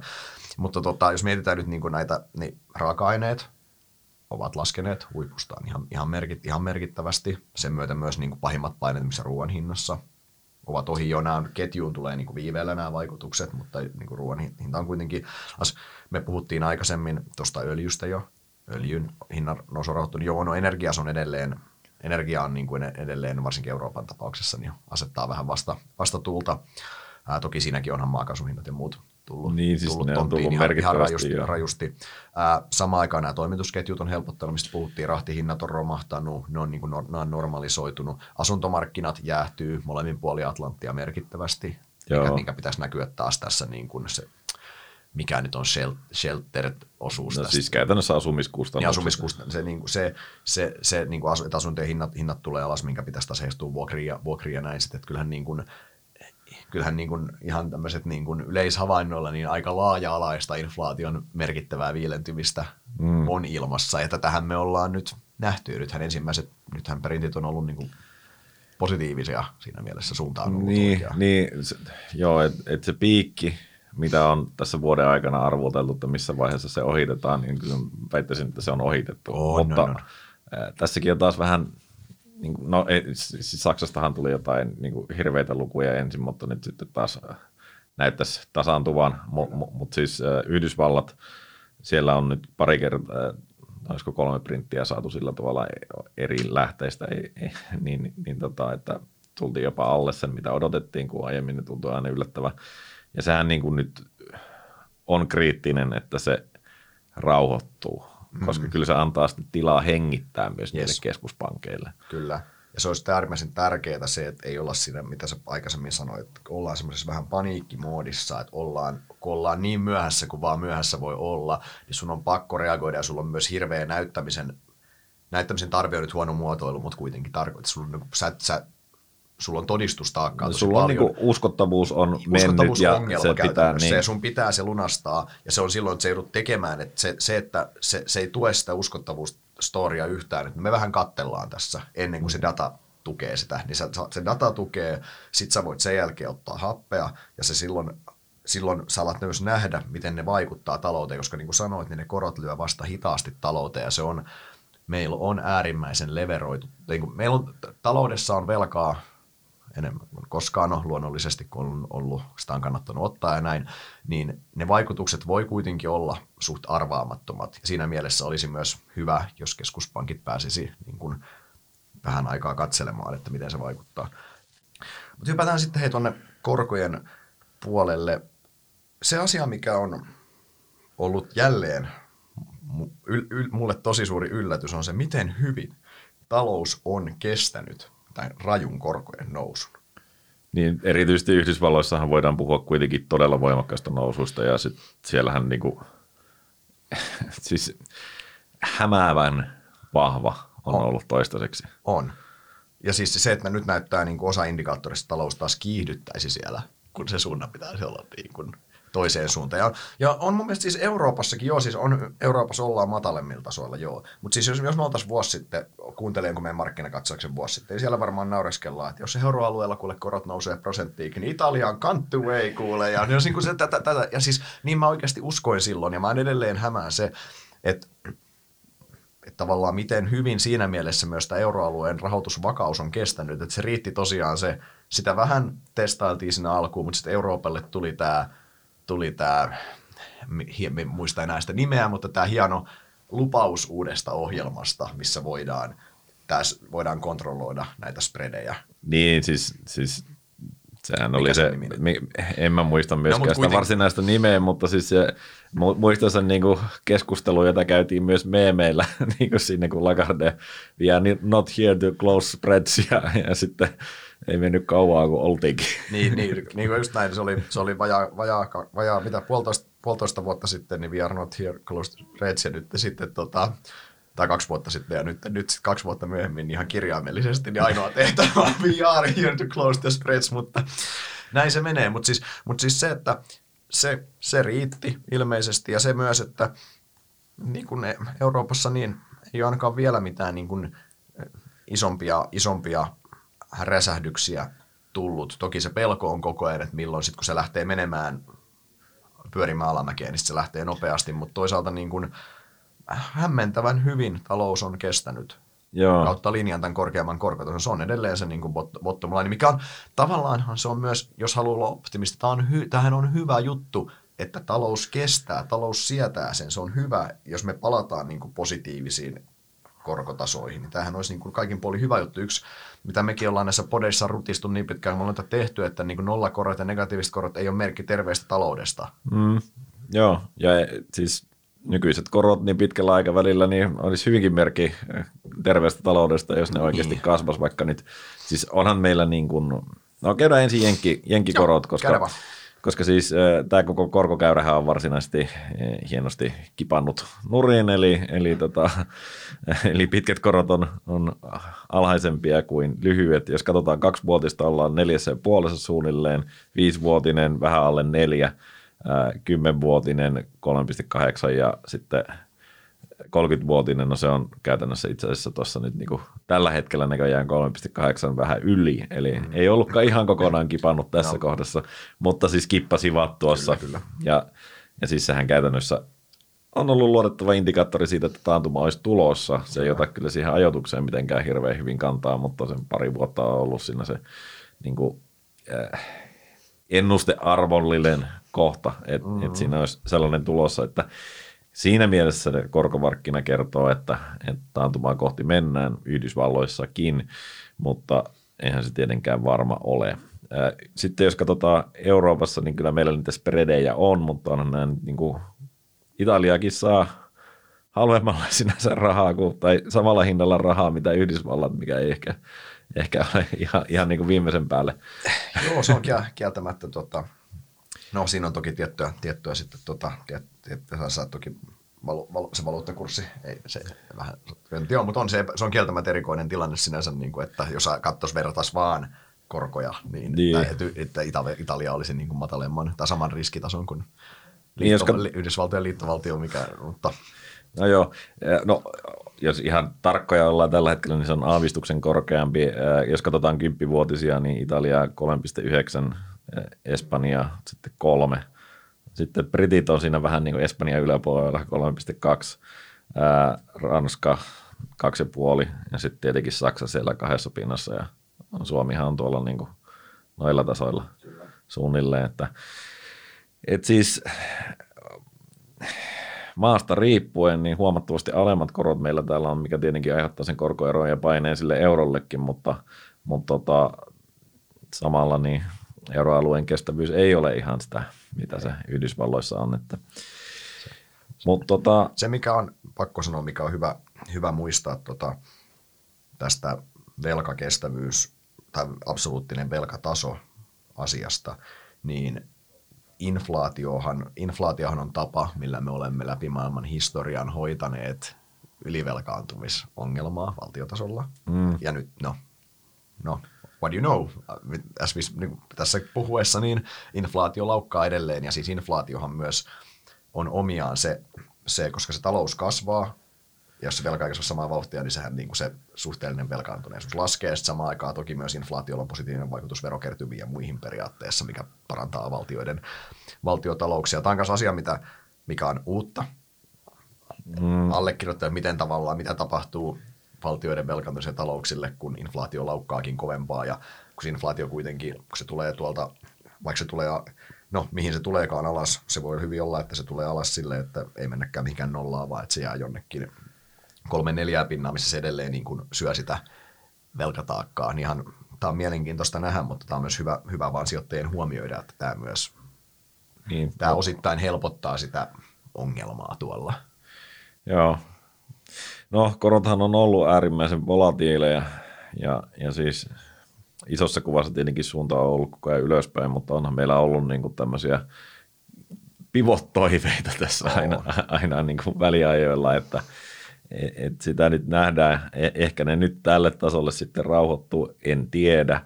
Mutta siis toisaalta jos kuuntelee niin kuin Fedin näitä haukkamaisempia, niin siellähän huudellaan jotain kuutta ja seitsemää jopa. Ja aika moni niin kuin fiksun makrokommentaattori on sanonut tai puhunut siitä, että yleensä niin kuin inflaation tappaminen vaatii sitä, että korot nostetaan, tai korot ovat korkeampia kuin inflaatio, mikä tietenkin vaatisi ihan hurjia tasoja nyt – mutta sitten jos mennään ensi vuodelle, inflaatio laskee vaikka neljään prosenttiin, niin sittenhän Jenkeissä oltaisiin siellä. Niin kuin. Et se, se taas on, miten tätä nyt tulkitsee. Ja mä, en, mä, mä en todellakaan ole asiantuntija korkomarkkinoissa, mutta samalla niin kuin pitäisin sitä kummallisena, jos ajatellaan tätä niin kuin viime vuosia, miten voimakkaita liikkeitä meillä on ollut – niin mä väitän, että se ehkä ei kannata hakea sieltä 70-luvulta, missä oli semmoinen niin jatkuva paine niin kuin sitä vertailukohtaa, mitä nyt monet tekee. Et, et siis joo, historia toistaa monesti itseään, tai ainakin rimmaa, mutta, mutta niin kuin, ei, tämä on ollut niin kuin täysin poikkeuksellinen, ja mitkään tämmöiset niin vanhat lainalaisuudet ei ole viime vuosina päteneet. Et, et, et siis siinä mielessä mä ottaisin sitä ihan avoimin mieli ja, ja katsoisin, miten käy, että jännät, jännät paikat. Niin, ehkä siis, siis tämä kuvastaa sitä, mitä tässä on aikaisemminkin sanottu, että tämä on äärimmäisen niin kuin vaikeiten ennustettava tilanne omalla, ainakin omalla, omalla niin kuin sijoitus- ja analytikko uralla kyllä, että siis tästä voi piirtää niin kuin hyvinkin bullin skenaario, missä tuo talous kestää, inflaatio hyytyy ja korko, korot jää korkeammalle tässä skenaariossa ehdottomasti – mutta samaan aikaan se talous silti puksuttaa siellä ja siihen, siihen päälle vielä, että energiakriisit ja muut, niin kuin, mikä on osittain linkissä tähän sota, sotaan totta kai, niin tämä, tämä tilanne laukeaisi. Ja sitten taas no, negatiivisia skenaarioita totta kai on se, että inflaatio, niin kuin puhuttiin, ei rauhoitu, korko vedetään lisää, sitten jotain hajoaa. Jossain vaiheessa jotain hajoaa, kun korkoja nostetaan riittävästi ja riittävän pitkään. Se on ihan mm. selvä. Ja sitten jotain hajoaa, ja sitten me ollaan niin kuin jonkinlaisessa kriisitilanteessa, ja sitten jos se inflaatio edelleen riahuu siellä, toki niin sitten sit se tekee myös keskuspank, sitoo jossain määrin keskuspankkien käsiä. Niin. Joskin se, pitää, se on myös sijoittajien hyvä muistaa, että kenenkään keskuspankin mandaattissa ei ole miksi massatyöttömyyttä. Eli jossain, jossain tällä hetkellä inflaatio on e, vihollinen numero uno ja se on se, mihin keskitytään, eikö niin? Ja se on, se on fine, koska sun mandaatista, työ, työllisyysmandaatista, se on täytetty, sulla on täystyöllisyys, sulla on liian kireä työmarkkina. Niin. Siinä vaiheessa, kun ihmisiä aletaan pistää kilometrit tehtaalle ja kortistoon riittävissä määrin, niin jossain vaiheessa se työmarkkina muuttuu tärkeämmäksi kuin inflaatio, jos se joutuisit valitsemaan näiden väliltä. Niin, tämä on tietenkin Fedin tilanne, jossa on tämä kaksoismandaatti EKPllä käsittääkseni on vain yksi hintavakausmandaatti, mutta, jo, mutta eh, ihan samalla tavalla täälläkin, jos, jos niin kuin talous romahtaisi, niin niin ethän se nyt enää voisi olla sillä tavalla, että me vaan kiristetään sokeasti, että tappaa inflaatio. Että sitten tulisi niin kuin, poliitikot nousis. tai, tai, äänestäjät ja sitten poliitikot. Kyllä.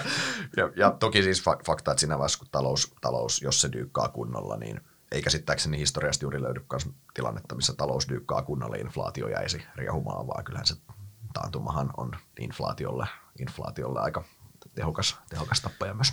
Niin, yksinkertaisena ihmisenä minä olen aina sanonut sitä, että inflaatio kertoo siitä, että sulla on käytännössä enemmän kysyntää kuin tarjontaa, että et sulla on pula jostain. Kyllä. Ja se on tietenkin, jos se on energia esimerkiksi, niin se, se on vähän niin kuin haastavampi. Totta kai energiakin voi säästää ja se on yksi iso trendi mm. tällä hetkellä, mutta, mutta se, se on eri asia. Mutta jos ajatellaan niin kuin tavaroita, niin mm. kyllähän se on selvää, että se rauhoittuu niin kuin mm.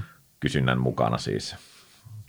Ää, No mikä tässä niin, niin kuin koroissa muuten, tietenkin arvostustasoihin päästään kohta, niin siellä se on iso vaikutus, mutta niin kuin asuntomarkkinat, se on se, se, on se meidän niin kuin velkamarkki omalla tavallaan. Hyvin harva ostelee käteisellä asuntoja, niin, niin siellä se tietenkin testataan. Kyllä. Yhdysvalloissa äh, näyttää huonolta omasta mielestäni. Mm. Näyttää niin kuin ihan hirveältä se, jos katsotaan, että, että paljonko on nämä, niin kuin, mikä on affordability Joo. käytännössä suomeksi? Tämä niin kuin, No käytännössä hankintamahdollisuus niin, tai mitä sä saat ju, käytännössä kyllä, sun tuloilla kyllä. hankittua, niin sehän on ihan niin kuin hirveä on. tällä hetkellä, kun se korko on niin, niin korkea.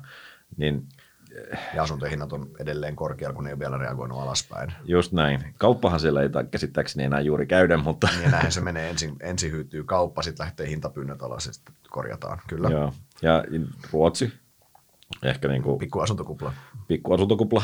Ää, tässä nyt naapurissa Kiinan asuntokuplasta puhutaan paljon ja, ja siellä se on, no, vähän, se, se on vähän erilainen niin. se markkinamekanismi, mutta, mutta tota, mm. tota, joka tapauksessa. Niin kuin, ja asuntomarkkinoissa lähinnä se, että et siis rakennussektori on sellainen, joka säteilee, säteilee hyvin laajasti. Työ, työllist, iso, iso, työ, iso työllistä ja ihan merkittävä kontribuuttori BKT. Joo, niin. Se, se, minkä mä haluan asuntomarkkinoista muistuttaa sijoittajille, että, että, että niin kuin asuntovarallisuus on se omaisuusluokka, missä se on, niin kuin, se, on aina, se on aina se kansantalouden suurin omaisuusluokka käytännössä. Se on se, mihin se tavallinen kuluttaja, keskivertokansalainen säästää käytännössä. Se on se heidän omaisuuden keskittymä.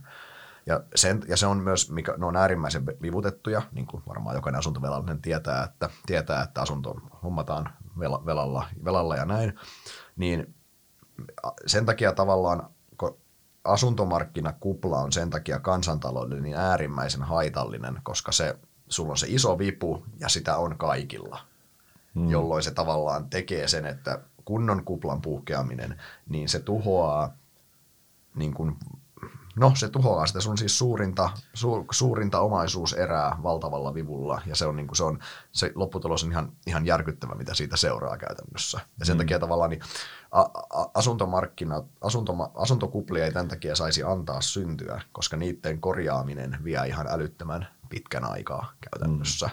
Ja siinä tulee, siinä tulee hirveä määrä myös niin kuin tiettyjä negatiivisia heijastusvaikutuksia, vaikka nyt tuo rakennussektori, mistä mainitsit, mm. ja näin. Ja sitten se, että sun varallisuus romahtaa, niin luonnollisesti sulla tota, kiinnostus kuluttaa on aika kiinnostus ja kyky ja kaikki muu on suht matala, matala niin, matala, niin tota, se asuntokuplat on sen takia taloudelle äärimmäisen vaarallisia. Se on se pointti, mitä, mitä tässä sanon, sanon, ja sen takia noita, noita esimerkiksi Yhdysvaltojen markkinaa kannattaa seurata. seurata. Samaan aikaan Yhdysvaltojen markkina, niin se on, se on silleen kaksijakoinen tilanne, että joo, siis siellä se asuntojen niin ostokyky on heikentynyt merkittävästi, kun korot on noussut ja asuntojen hinnat on korkealla samaan aikaan, kun asuntojen hinnat on noussut ja sulla on niin sulla itse asiassa, sä et ole ikinä ollut vauraampi Yhdysvalloissa. Mm. jolloin tavallaan myös se velkavivun määrä itse asiassa asuntoon on, on, on laskenut ja sulla niin kuin on sun net, net, niin kuin nettovarallisuus on hurja, hu, hurjilla tasoilla. Et siinä mielessä ne, ne, ketkä on, ehkä se voi ajatella myös, että ne, ketkä on päässyt asuntomarkkinalle mukaan viimeisen mikä nyt aika periodetetaankaan sanonut lukittua niitä korkoja, enkä sanonut pääosin kiinteät korkoa, saat sanonut mm. lukittua sitä korkoa vaikka kolmeen pinnaan, niin sun tilannehan on ihan mielettömän hyvä. Niin, niin. Mutta se, että sä tuut uutena nyt reippaana, reippaana tota, kaksivitosena yliopistossa kohti työelämää, niin se, se on niinku ihan karmea tilanne, koska sulle ei käytännössä, sulle sanotaan, että tänne markkinalle sulle ei ole asiaa.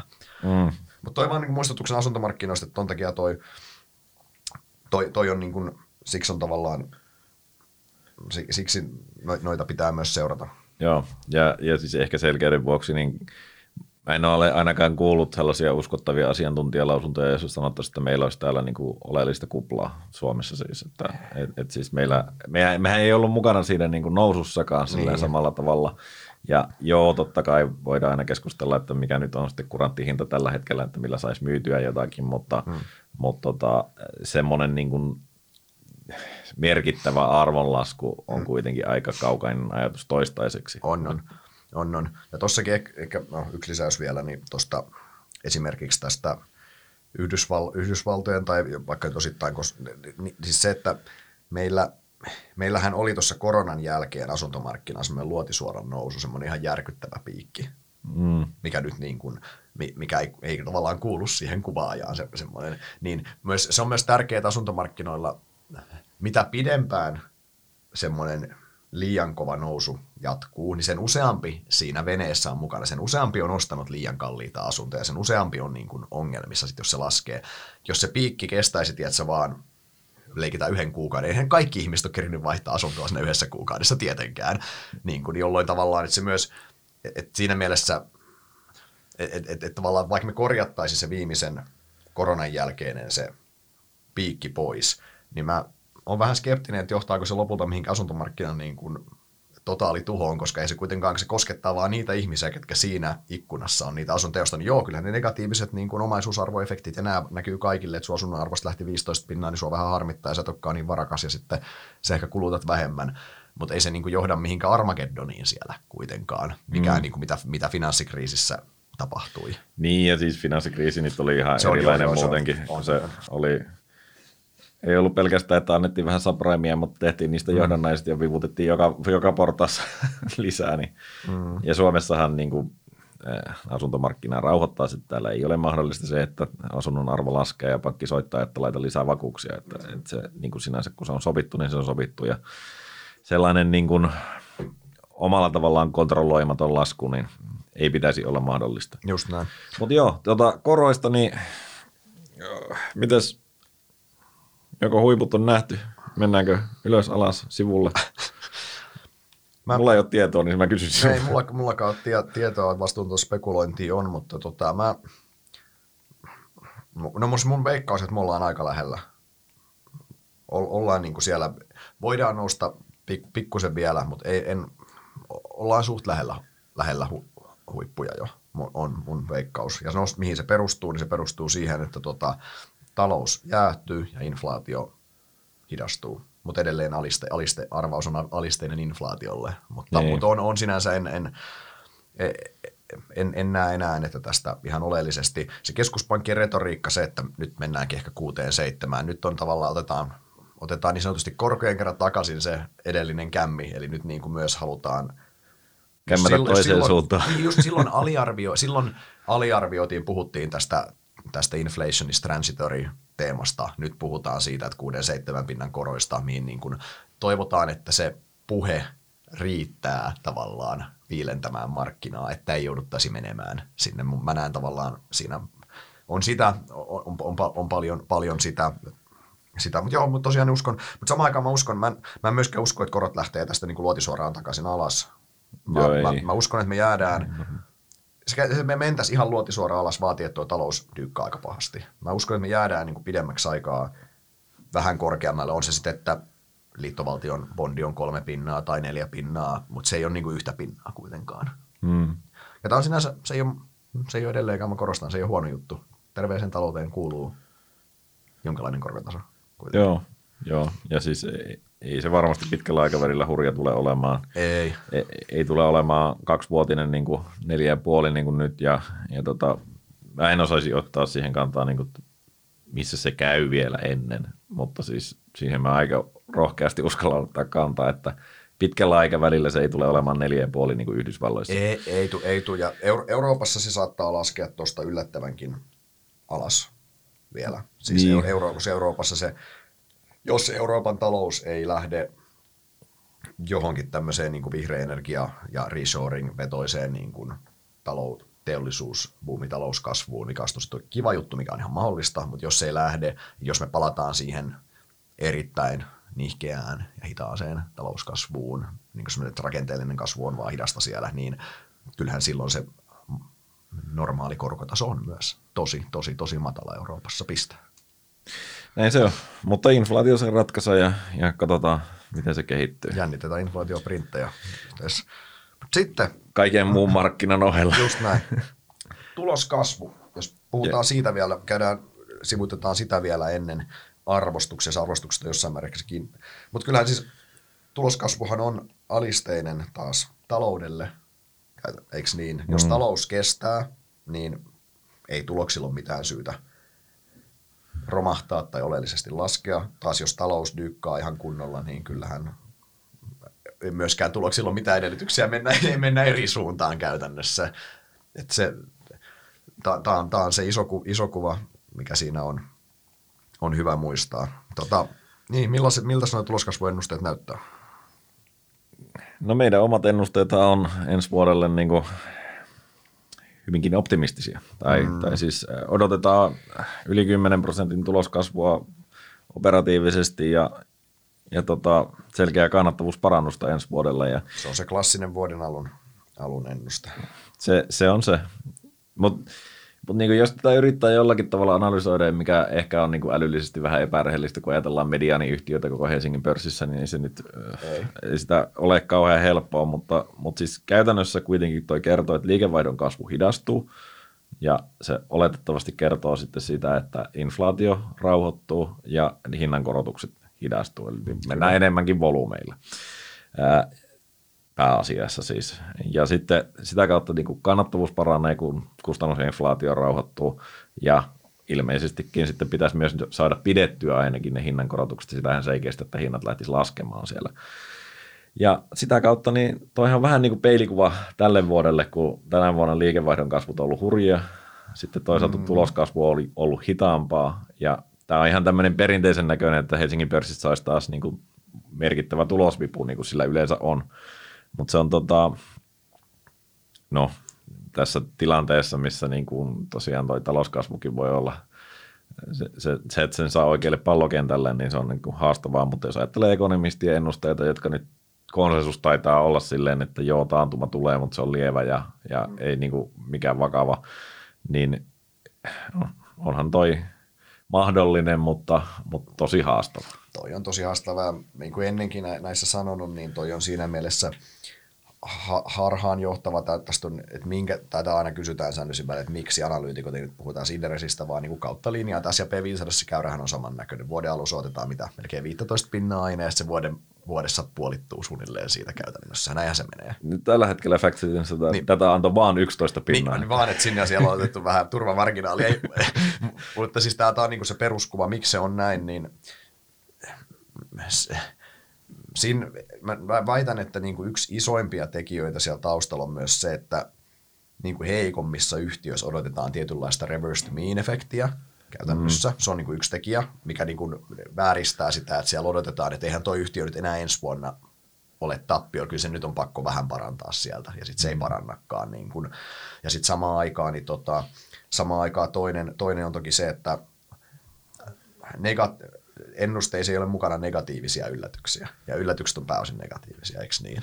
Siellä tulee jotain, jotain jo, jollain, jollain palaa tehdas ja jollain, jollain tulee jotain, jotain, vaikka nyt hitto, mikä kun Uponorilla on tällä hetkellä joku kyberturvahyökkäys, mikä estää niiden niin kuin, toimintaa, jotain tämmöistä. Sitä ei nyt analyytikko osannut vuoden alussa ehkä, no, kun Uponor ei seurannassa, mutta analyytikko ei osannut ennustaa sitä, mm. eikö niin? Tämmöistä, näin yllätykset on negatiivisia, ne tulee, Mä väitän, että tuo data ei ole noin brutaalin näköinen, jos me katsottaisiin vaikka niin kuin 25 suurinta firmaa itse asiassa. Siellä se on niin kuin paljon, fiksumman näköinen, että sitten se vajas tulee ehkä sieltä Niin, tai jos yle, yleensäkin otettaisiin niinku vaan positiivisesti positiivisesti. Yes, niin esimerkiksi. Se, ja pienten lukujen matikat pois sieltä, että joku, yht, niin kuin joku mutta joo, mutta kyllä, mutta siis, mutta joo, kyllä sama, samaa mieltä tuosta, mutta, mutta siis on, on, kyllähän ensi vuonna siis puolustustaistelu on varmaan tulos, tulokseen teema. Mun mielestä jos, jos tulokset pystytään pitämään isossa kuvassa, se on hyvä suoritus. Niin, ja siis eh, jos katsoo vähän sivuten arvostasoja, niin kyllähän nekin on sillä tasolla, että et, et siis se, et se tuloksen ylläpitäminen riittää kyllä. lähtökohtaisesti. Kyllä, ri, kyllä, ehdottomasti. Se, mitä se ei tykkää, vaikka puhutaankin yhden vuoden tuloksesta, minkä merkitys DCF-arvo on pieni, mutta toki markkina katsoo aika tiukasti sitä vaan sitä vuotta eteenpäin ja näin, niin se, sitä ei ole hinnoiteltu merkittävää tuloslaskua, mutta kyllä se tuloksen niin kuin puolustaminen on, on. Ja toki siis se, että jos toi talous, jos se kysyntä nyt pyörii niin kuin sillä, sillä niin kuin lievällä taantumalla, niin se pitää muistaa, että me pörssiyhtiöt raportoi kuitenkin niin kuin, niin, niin kuin ne, ne pörssiyhtiöiden numeroissa, kun se inflaatio tukee sitä edelleen. Meidän inflaatio tässä vuoden alussa ei se häviä mihinkään tuosta sorvea napsauttamalla. Eikö? Mm. Eli periaatteessa se inflaatio olisi vaikka keskimäärin läpi vuoden joku vaikka 4 prosenttia. Mm. No, siinä on 4 prosenttia kasvua Kinnunen Oylle, jolla on hyvä tavallaan automatic niin kuin siis keskimääräiselle niin. yhtiölle se tulee, jolloin tavallaan, vaikka se voi tarkoittaa, että siellä niin kuin reaalisesti yhtiö ei välttämättä niin kasvaisikaan, niin. mutta silti yhtiöt raporto, raportoi näin, näin kun taas Tässä sitten, jäisi volyymikasvua sitten yksi prosentti. Niin, kun samaan aikaan jos ekonomistit puhuu taantumasta, niin siinähän puhutaan siitä, niin sitähän puhutaan reaalisesta numerosta mm. taas. Niin. Että siinä menee nämä, vähän nämä, että et, niin voi olla se hassu tilanne, että huomaa, että itsekin pitää tututella näihin ajatuksia, kun ei ole, niin kuin näitä, ei ole hirveästi mietitty viime vuosina näitä, tai viimeisen kymmenen vuoden aikana, mutta jos se, että, että ekonomistit sanoo, että talous ei kasva, koska reaalikasvu on nolla, jos inflaatio on vaikka sen neljä pinnaa, niin sillä pörssiyhtiöt voi olla se, että kasvettiin, kasvettiin niin kolme pinnaa. Niin, ja, ja, ja niin, niin, niin, joo, va- joo, siis tämähän on niin yksi, yksi semmoinen hämäävä, mitä, minkä takia toi siis nuo luvut voidaan periaatteessa jopa hyvinkin ylittää, tai tullaan varmaan jossain määrin ylittämään ainakin liikevaihdon osalta, jos tosiaan inflaatio on voimakasta ja kysyntä vetää edelleen, hinnankorotuksia voidaan tehdä. E, Kyllä. Et siis tämähän on tosi, tosi hämäävä siinä mielessä, kun me käsitellään nominaalisia lukuja ja, ja tota, ei, ei ajatella sitä reaalia sinänsä. Ja, ja tota, esimerkiksi niin kuin silloin 70-luvulla niin tuloskasvuhan oli voimakasta niin kuin paperilla, mm. mutta sitten taas saiko sillä tavaraa ostettua sitten sillä voitolla enemmän, niin ei välttämättä. Ei, ei. Mutta siis, mut siis noin ylipäänsä ehkä jos tuloskasvua mietitään, niin siis no, tämä on siis no, nolla tuloskasvu, tai niin kuin tulos, tuloksien puolustaminen olisi hyvä suoritus, ottaen huomioon, että meillä on tulossa, meillä on taantuma lähtökohtaisesti korteissa tulee, niin siinä ympäristössä on oikeinkin mallikas suoritus. Ää, se, että tulokset, yhtiöt on kautta linjan aika hyvässä kunnossa kuitenkin, tai oikeinkin mm. hyvässä kunnossa, jolloin tietyllä tavalla semmoinen niin tuloksen merkittävä dyykkaus, niin se vaatii kyllä, se vaatii sitten talouden selvämpää heikentymistä. Yhtiökohtaiset erot tulee, mistä puhuttiin aiemmin, ne tulee kasvamaan ensi vuonna, se on ihan selvä.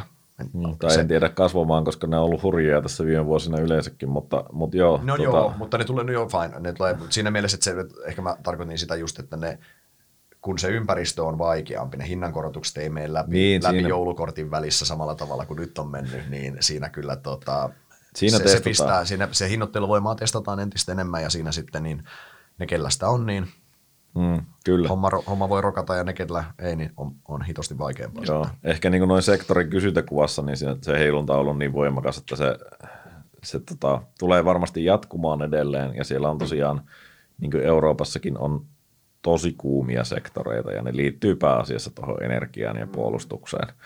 Ja siellä niin varmasti tehdään investointeja, vaikka Kyllä. niin kuin korko olisi mitä. Et se, Kyllä. Se, se, se ei tule poistumaan. Jos olet niihin sijoittunut oikein, niin tota, varmasti mahdollisuuksia on ja tulokset kasvaa, mutta sitten se, että se keskimääräinen yhtiö mm. kasvattaisi merkittävästi tulostaan, koska se noin on kuitenkin Kyllä. No, Helsingin pörssissä esimerkiksi pieniä mm. sektoreita. Kyllä, kyllä.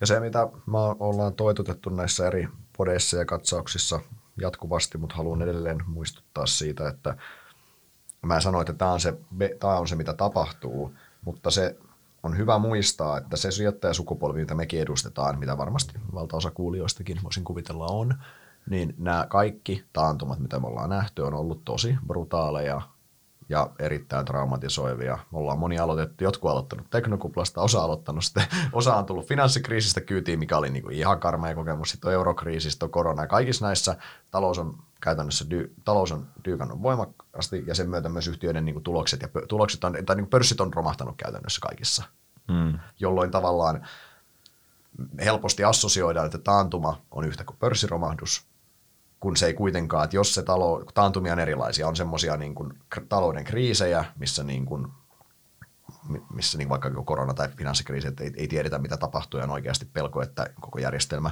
luhistuu ja muuta. Ja sitten on olemassa myös semmoisia Mä oon käyttänyt esimerkkinä sitä niin mikroesimerkkiä niin Suomen talo taantumaa silloin eurokriisin jälkeen. Me oltiin neljä vuotta vai kolme vuotta putkeen taantumassa käytännössä. Ihan karmea kausi siinä niin kuin talouden mielessä. Mutta samaan aikaan niin meidän yhtiöt, what do you know, meni ihan ok kuitenkin. Niin. Ei se ollut mikään, että tulokset puolittu ja kor- mikä, mikään järkyttävä tilanne siellä. Tämä on vaan niin kuin, hyvä, hyvä, hyvä pitää mielessä tämä. Toki siis nämä, jos sitten mennään kriisitilanteeseen tai rumempaan taantumaan, missä tulokset tyykkaa, niin kyllä silloin pörssikin tyykkaa perässä. Joo. Ja se niin kuin ennustamisen kannalta niin tosi hankalaa jälleen kerran. Mä tiedän, että tätä on tylsä kuunnella niin kuin kaksi vuotta putkeen, mutta näin se vaan on. Toivotan, että pääsen jossain vaiheessa sanomaan, että nyt on muuten helppoa. tota, Olisi muuten kiva. Äh, mutta lähinnä vaan se, että et, et siis se, että tästä tulisi niin kuin semmoinen pitkäaikainen, tosi niin kuin tuhoisa, niin se vaatii sen negatiivisen kierteen, mistä meillä ei kuitenkaan vielä ole semmoisia merkkejä, koska meillä on niitä positiivisiakin ajureita siellä, ja ne tasapainottaa vähän tätä kokonaiskuvaa. Et se, että et, et se kuluttajahan se tulee olemaan se kriittinen ensi vuonna, ja sillä näyttää kyllä heikolta, mutta Katsotaan. Se voi olla, että se, tota, mä lähes varmaan, että joka tapauksessa niin vauhtia vaarallisia tilanteita ensi vuonna tulee ja, ja, ja varmaan niin kuin erilaisia käänteitä, mutta sitten se, että se pitkäaikaisesti jäisi jollekin huonolle tasolle, niin mä en itse usko siihen. En, en mä näen taas, mä näen ne, ne capex ajurit siellä niin, niin vahvoina kuitenkin taustalla. No mutta sitten arvostukset, eikö niin, vielä, vielä loppuu. Mitäs kaikkia meillä on hinnoiteltu pörssiin? No aika paljon pahaa sinne on hinnoiteltu kyllä. Vaikka siis ne indeksitasolla ei ole hirveästi laskenut, mutta eihän nämä niin kuin Helsingin pörssin arvostusta esimerkiksi, niin eihän tämä kallis ole. Siis, mm-hmm. Jos katsotaan konsensusta, Refitivitin konsensus 12 kuukautta eteenpäin P13, se on alle sen, mitä se on ollut 2000-luvulla tai 2010-luvun mediaani 14. Mm. Okei, okay, tämähän on niin kuin suuri osa tuosta ollut nollakorkoaikaa, me ei olla enää siellä. Mm. Pitää oikeasti miettiä sitäkin, että mikä on niin kuin semmoinen oikea arvostustaso. Mutta et sä nyt 13 saa kuitenkaan, et sä, saa niin kuin, et sä siitä niin kallista saa tekemälläkään. Se Ei, on siis- kuitenkin, siis... että sä, voit argumentoida, jos korot olisi pysyvästi tällä tasolla, että se on neutraali. Sen sä siitä saat mm. tarvittaessa, mutta, en, mutta niin kuin, vähänkin jos korko, korkoliike olisi alaspäin, niin nopeasti toi muuttuu hyvinkin houkuttelevaksi. Et ei, noissa, niin kuin, ei noissa kertoimissa laskuvaraa, jos ne tulokset ei petä. Joo, ja siis nimenomaan jos ajatellaan, että niin, niin kuin, jos oikeasti tulokset kasvaa yli 10 pinnaa ja sulla on 13 P, niin sehän on niin kuin erittäin houkutteleva oh. tuotto-odotukseltaan.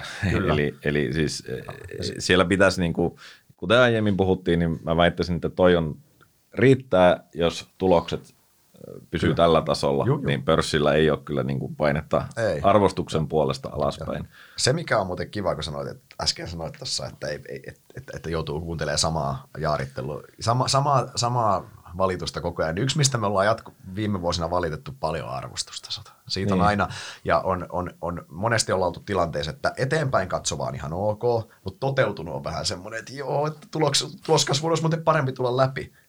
Mm. Nyt he siis tämän vuoden, okei, okay, erittäin hyvillä tuloksilla. Mm. P on mitä rapia 14 ja se on, alle, se on taas, se on niin kuin historiallisesti on ollut se toteutuneelle joku 16-17, mitä se on ollut, niin siis se on alle sen ja se 14 myös, että pelkkä tämä tulosta, ei se 14 yhtä lailla, ei se on niin kuin, se voi olla, ne, voi olla neutraali nykykorkotilanteessa, mutta se ei ole missään, se ei ole missään skenaariossa se ei ole kallis kuitenkaan.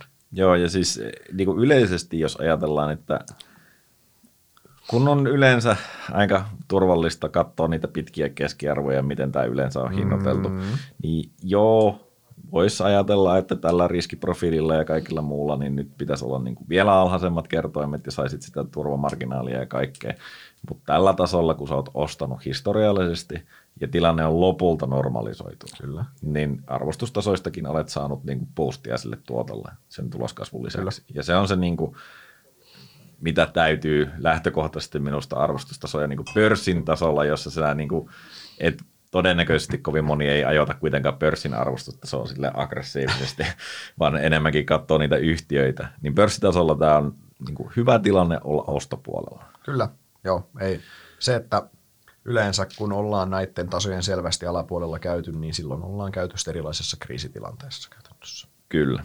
Eli se on myös, totta kai, ja se niin kuin puhuttiin, se on mahdollista, mutta mun mielestä myös base caseina se, että tämä homma kriisiytyy tästä, niin ei ole, ei ole hyvä lähtökohta. Mutta... Niin, ei se, ei se oikein niin tässä analyysityössä, jos aina odottaa kriisiä, niin se odottava se, aika on pitkä, vaikka näitä viisi vuosikymmenen on ikävän monta asunutkin.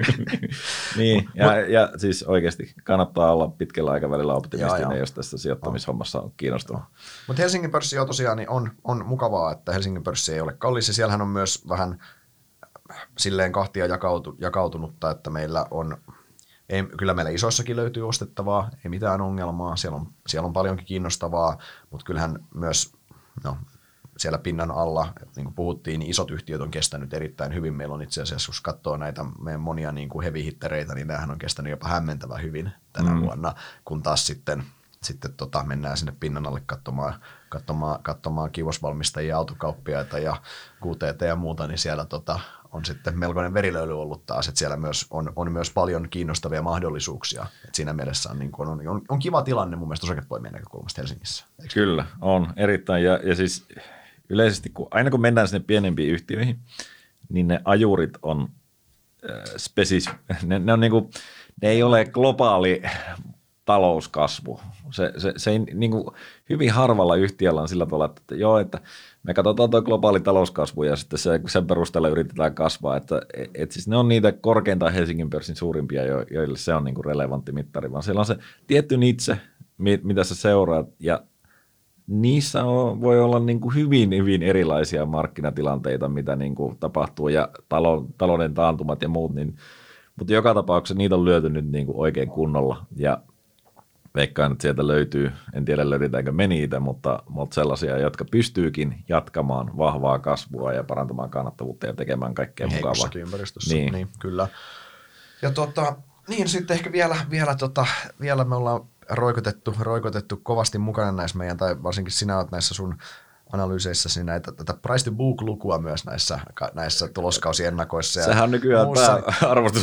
On, se on nykyään, tota, mutta se on, sitä on paljon parjattu tuossa välissä ja se taidettiin samaan aikaan heittää Roski Intelligent Investorin kanssa tuossa hulivilja-aikana, mutta nyt sieltä roskakorista, kun senkin on joku käynyt taas kaivamassa, niin se on yksi, sehän on, se on pikkusen alle sen pitkän aikavälin mediaanin, mutta siinäkin on myös se, että ei se niin kuin, se on neutraali piste. Se, ja tämä on toiminut, pakko sanoa, tämä on toiminut price to book Helsingin pörssissä älyttömän hyvin siis siinä mielessä, jos se menee selvästi tuon alle, on ollut ne parhaat ostotilaisuudet meidän sijoitusuralla aina.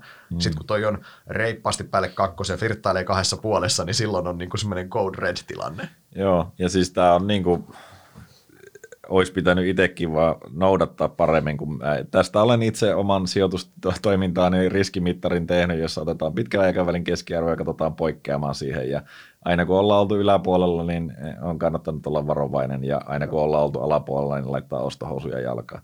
Ja tällä hetkellä se siis on, on niin kuin hieman alapuolella, ei sano, että all in, mutta äh, tämähän on siitä, että se tulostason säilyminen on tässä ainakin niin kuin kriittinen. Että jos tulokset laskee, niin sittenhän se tulee hakemaan alempaa, koska siinä taas PE-luvut ja muut, mutta tässä ei ole sitä ennusteriskiä samalla tavalla kyllä.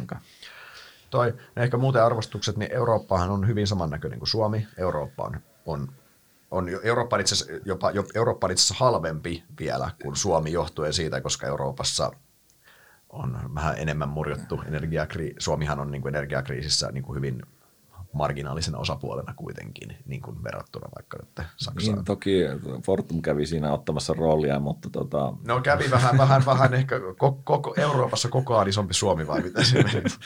mutta siis Euroopan, Euroopan siis arvostukset on myös niin kuin pitkän aikavälin keskiverran nähden edullisella tasolla. Siinä Joo, mitään, ja, ja niin siis, jopa, jopa, tietyt markkinat jopa halvalla tasolla. Joo, siis toi Eurooppa niin kuin, vähän harmittaa, kun sitä, siellä siis niin kuin vaikka jostain Saksasta tai Keski-Euroopasta yleisesti niin pitäisi mennä tonkimaan niitä pieniä yhtiöitä, jos vaan olisi aikaa, koska siellä varmasti on paljon mahdollisuuksia niin ja, ja paljon mielenkiintoisia yhtiöitä. Ne indeksitasot on kuitenkin niin alhaisia, että siellä täytyy olla niin kuin pörssissä siellä halvemmin arvotettuja, jotka siis oletetaan, että ne on ihan kusisia yhtiöitä, mutta ne ei varmasti kaikki ole.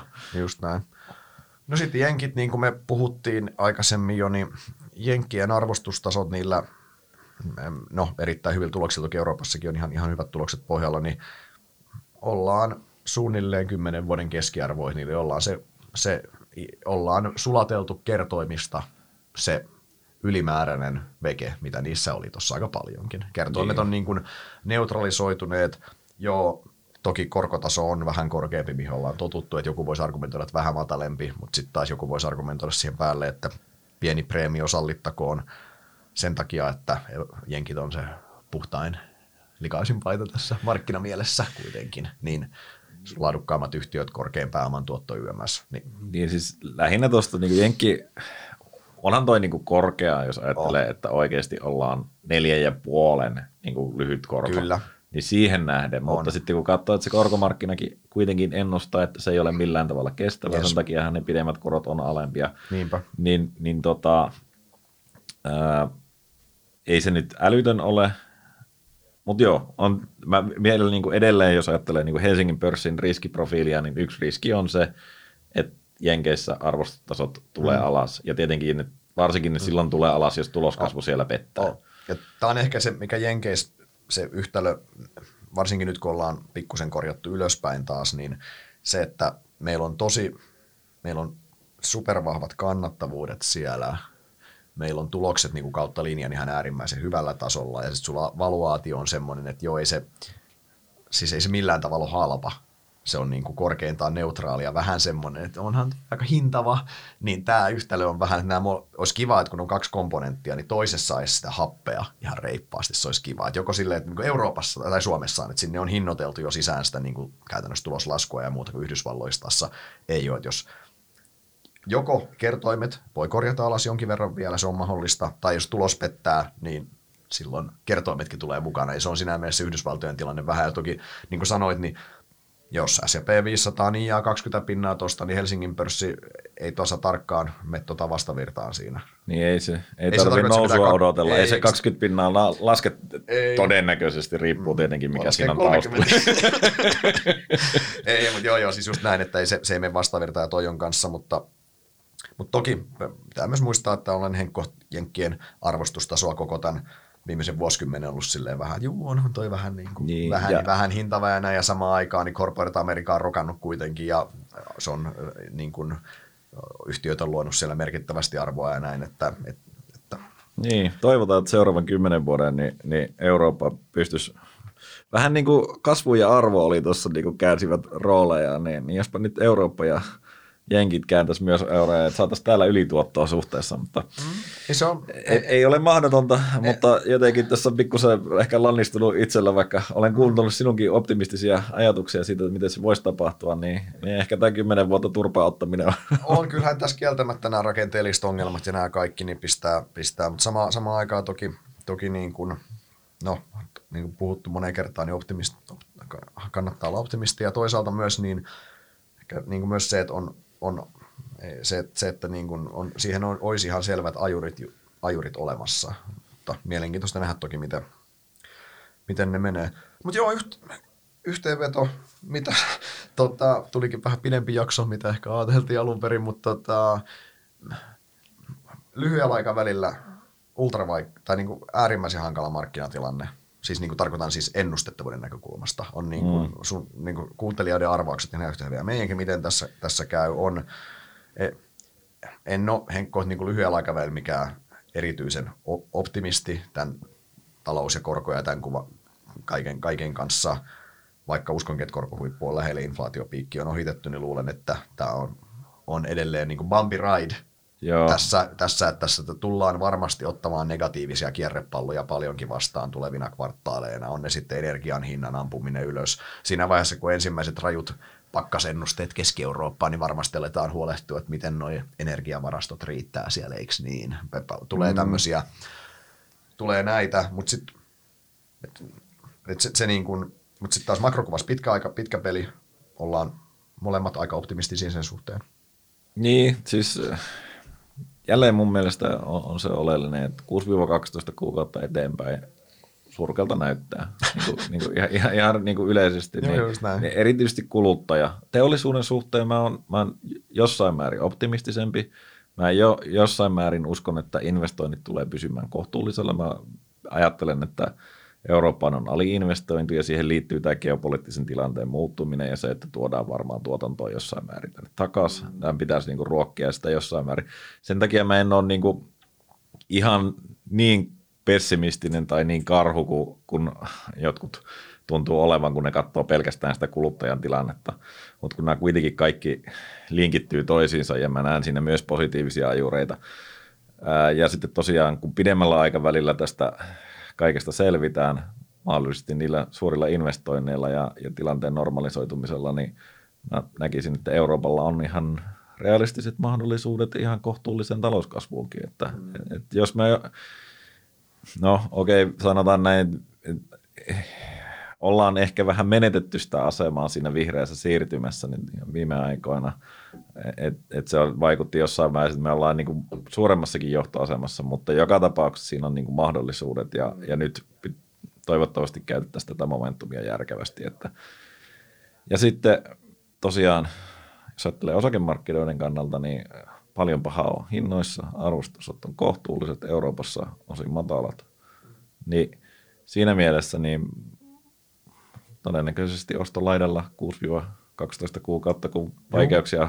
riittää makro, makrokuvassa. Joo, ei tuolta, tuolta ei, ei, ole, ei ole vaikeuksia tehdä hyviä, hyviä poimintoja tuolla. Ja siinä ehkä myös sinänsä kuvainnollinen toi kaari, mikä tuossa käytiin läpi, että makrokuva on äärimmäisen epäselvä, siitä on vaikea tehdä luotettavia ennusteita, niin sitähän, kun niistä siitä on vaikea tehdä luotettavia ennusteita, niin eihän sitä kannata käyttää pohjana sille, teetkö sä osakepoimintaa vai ei, vaan kato enemmän niin kuin tsekkaa arvostustasot ja sen jälkeen keskity yhtiöpoimintaan. Ja yhtiöpoiminnassa niin valinnanvaraa kyllä riittää. Joo, ja yhtiöpoiminnassa yritän löytää sellaisia, joissa se epävarmuus ei olisi ihan niin älytön tai, tai sitten se arvostus on niin, kuin niin alhaalla, että, että melkein mitä tahansa tapahtuu, niin se näin. pidemmällä aikavälillä on hyvä.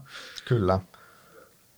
Hyvä. Hei, me pistetään pistetään, lopetellaan täältä ja sanotaan kiitokset kaikille ja oikein hyvää viikonloppua. Erittäin hyvää viikonloppua kaikille kuulijoille.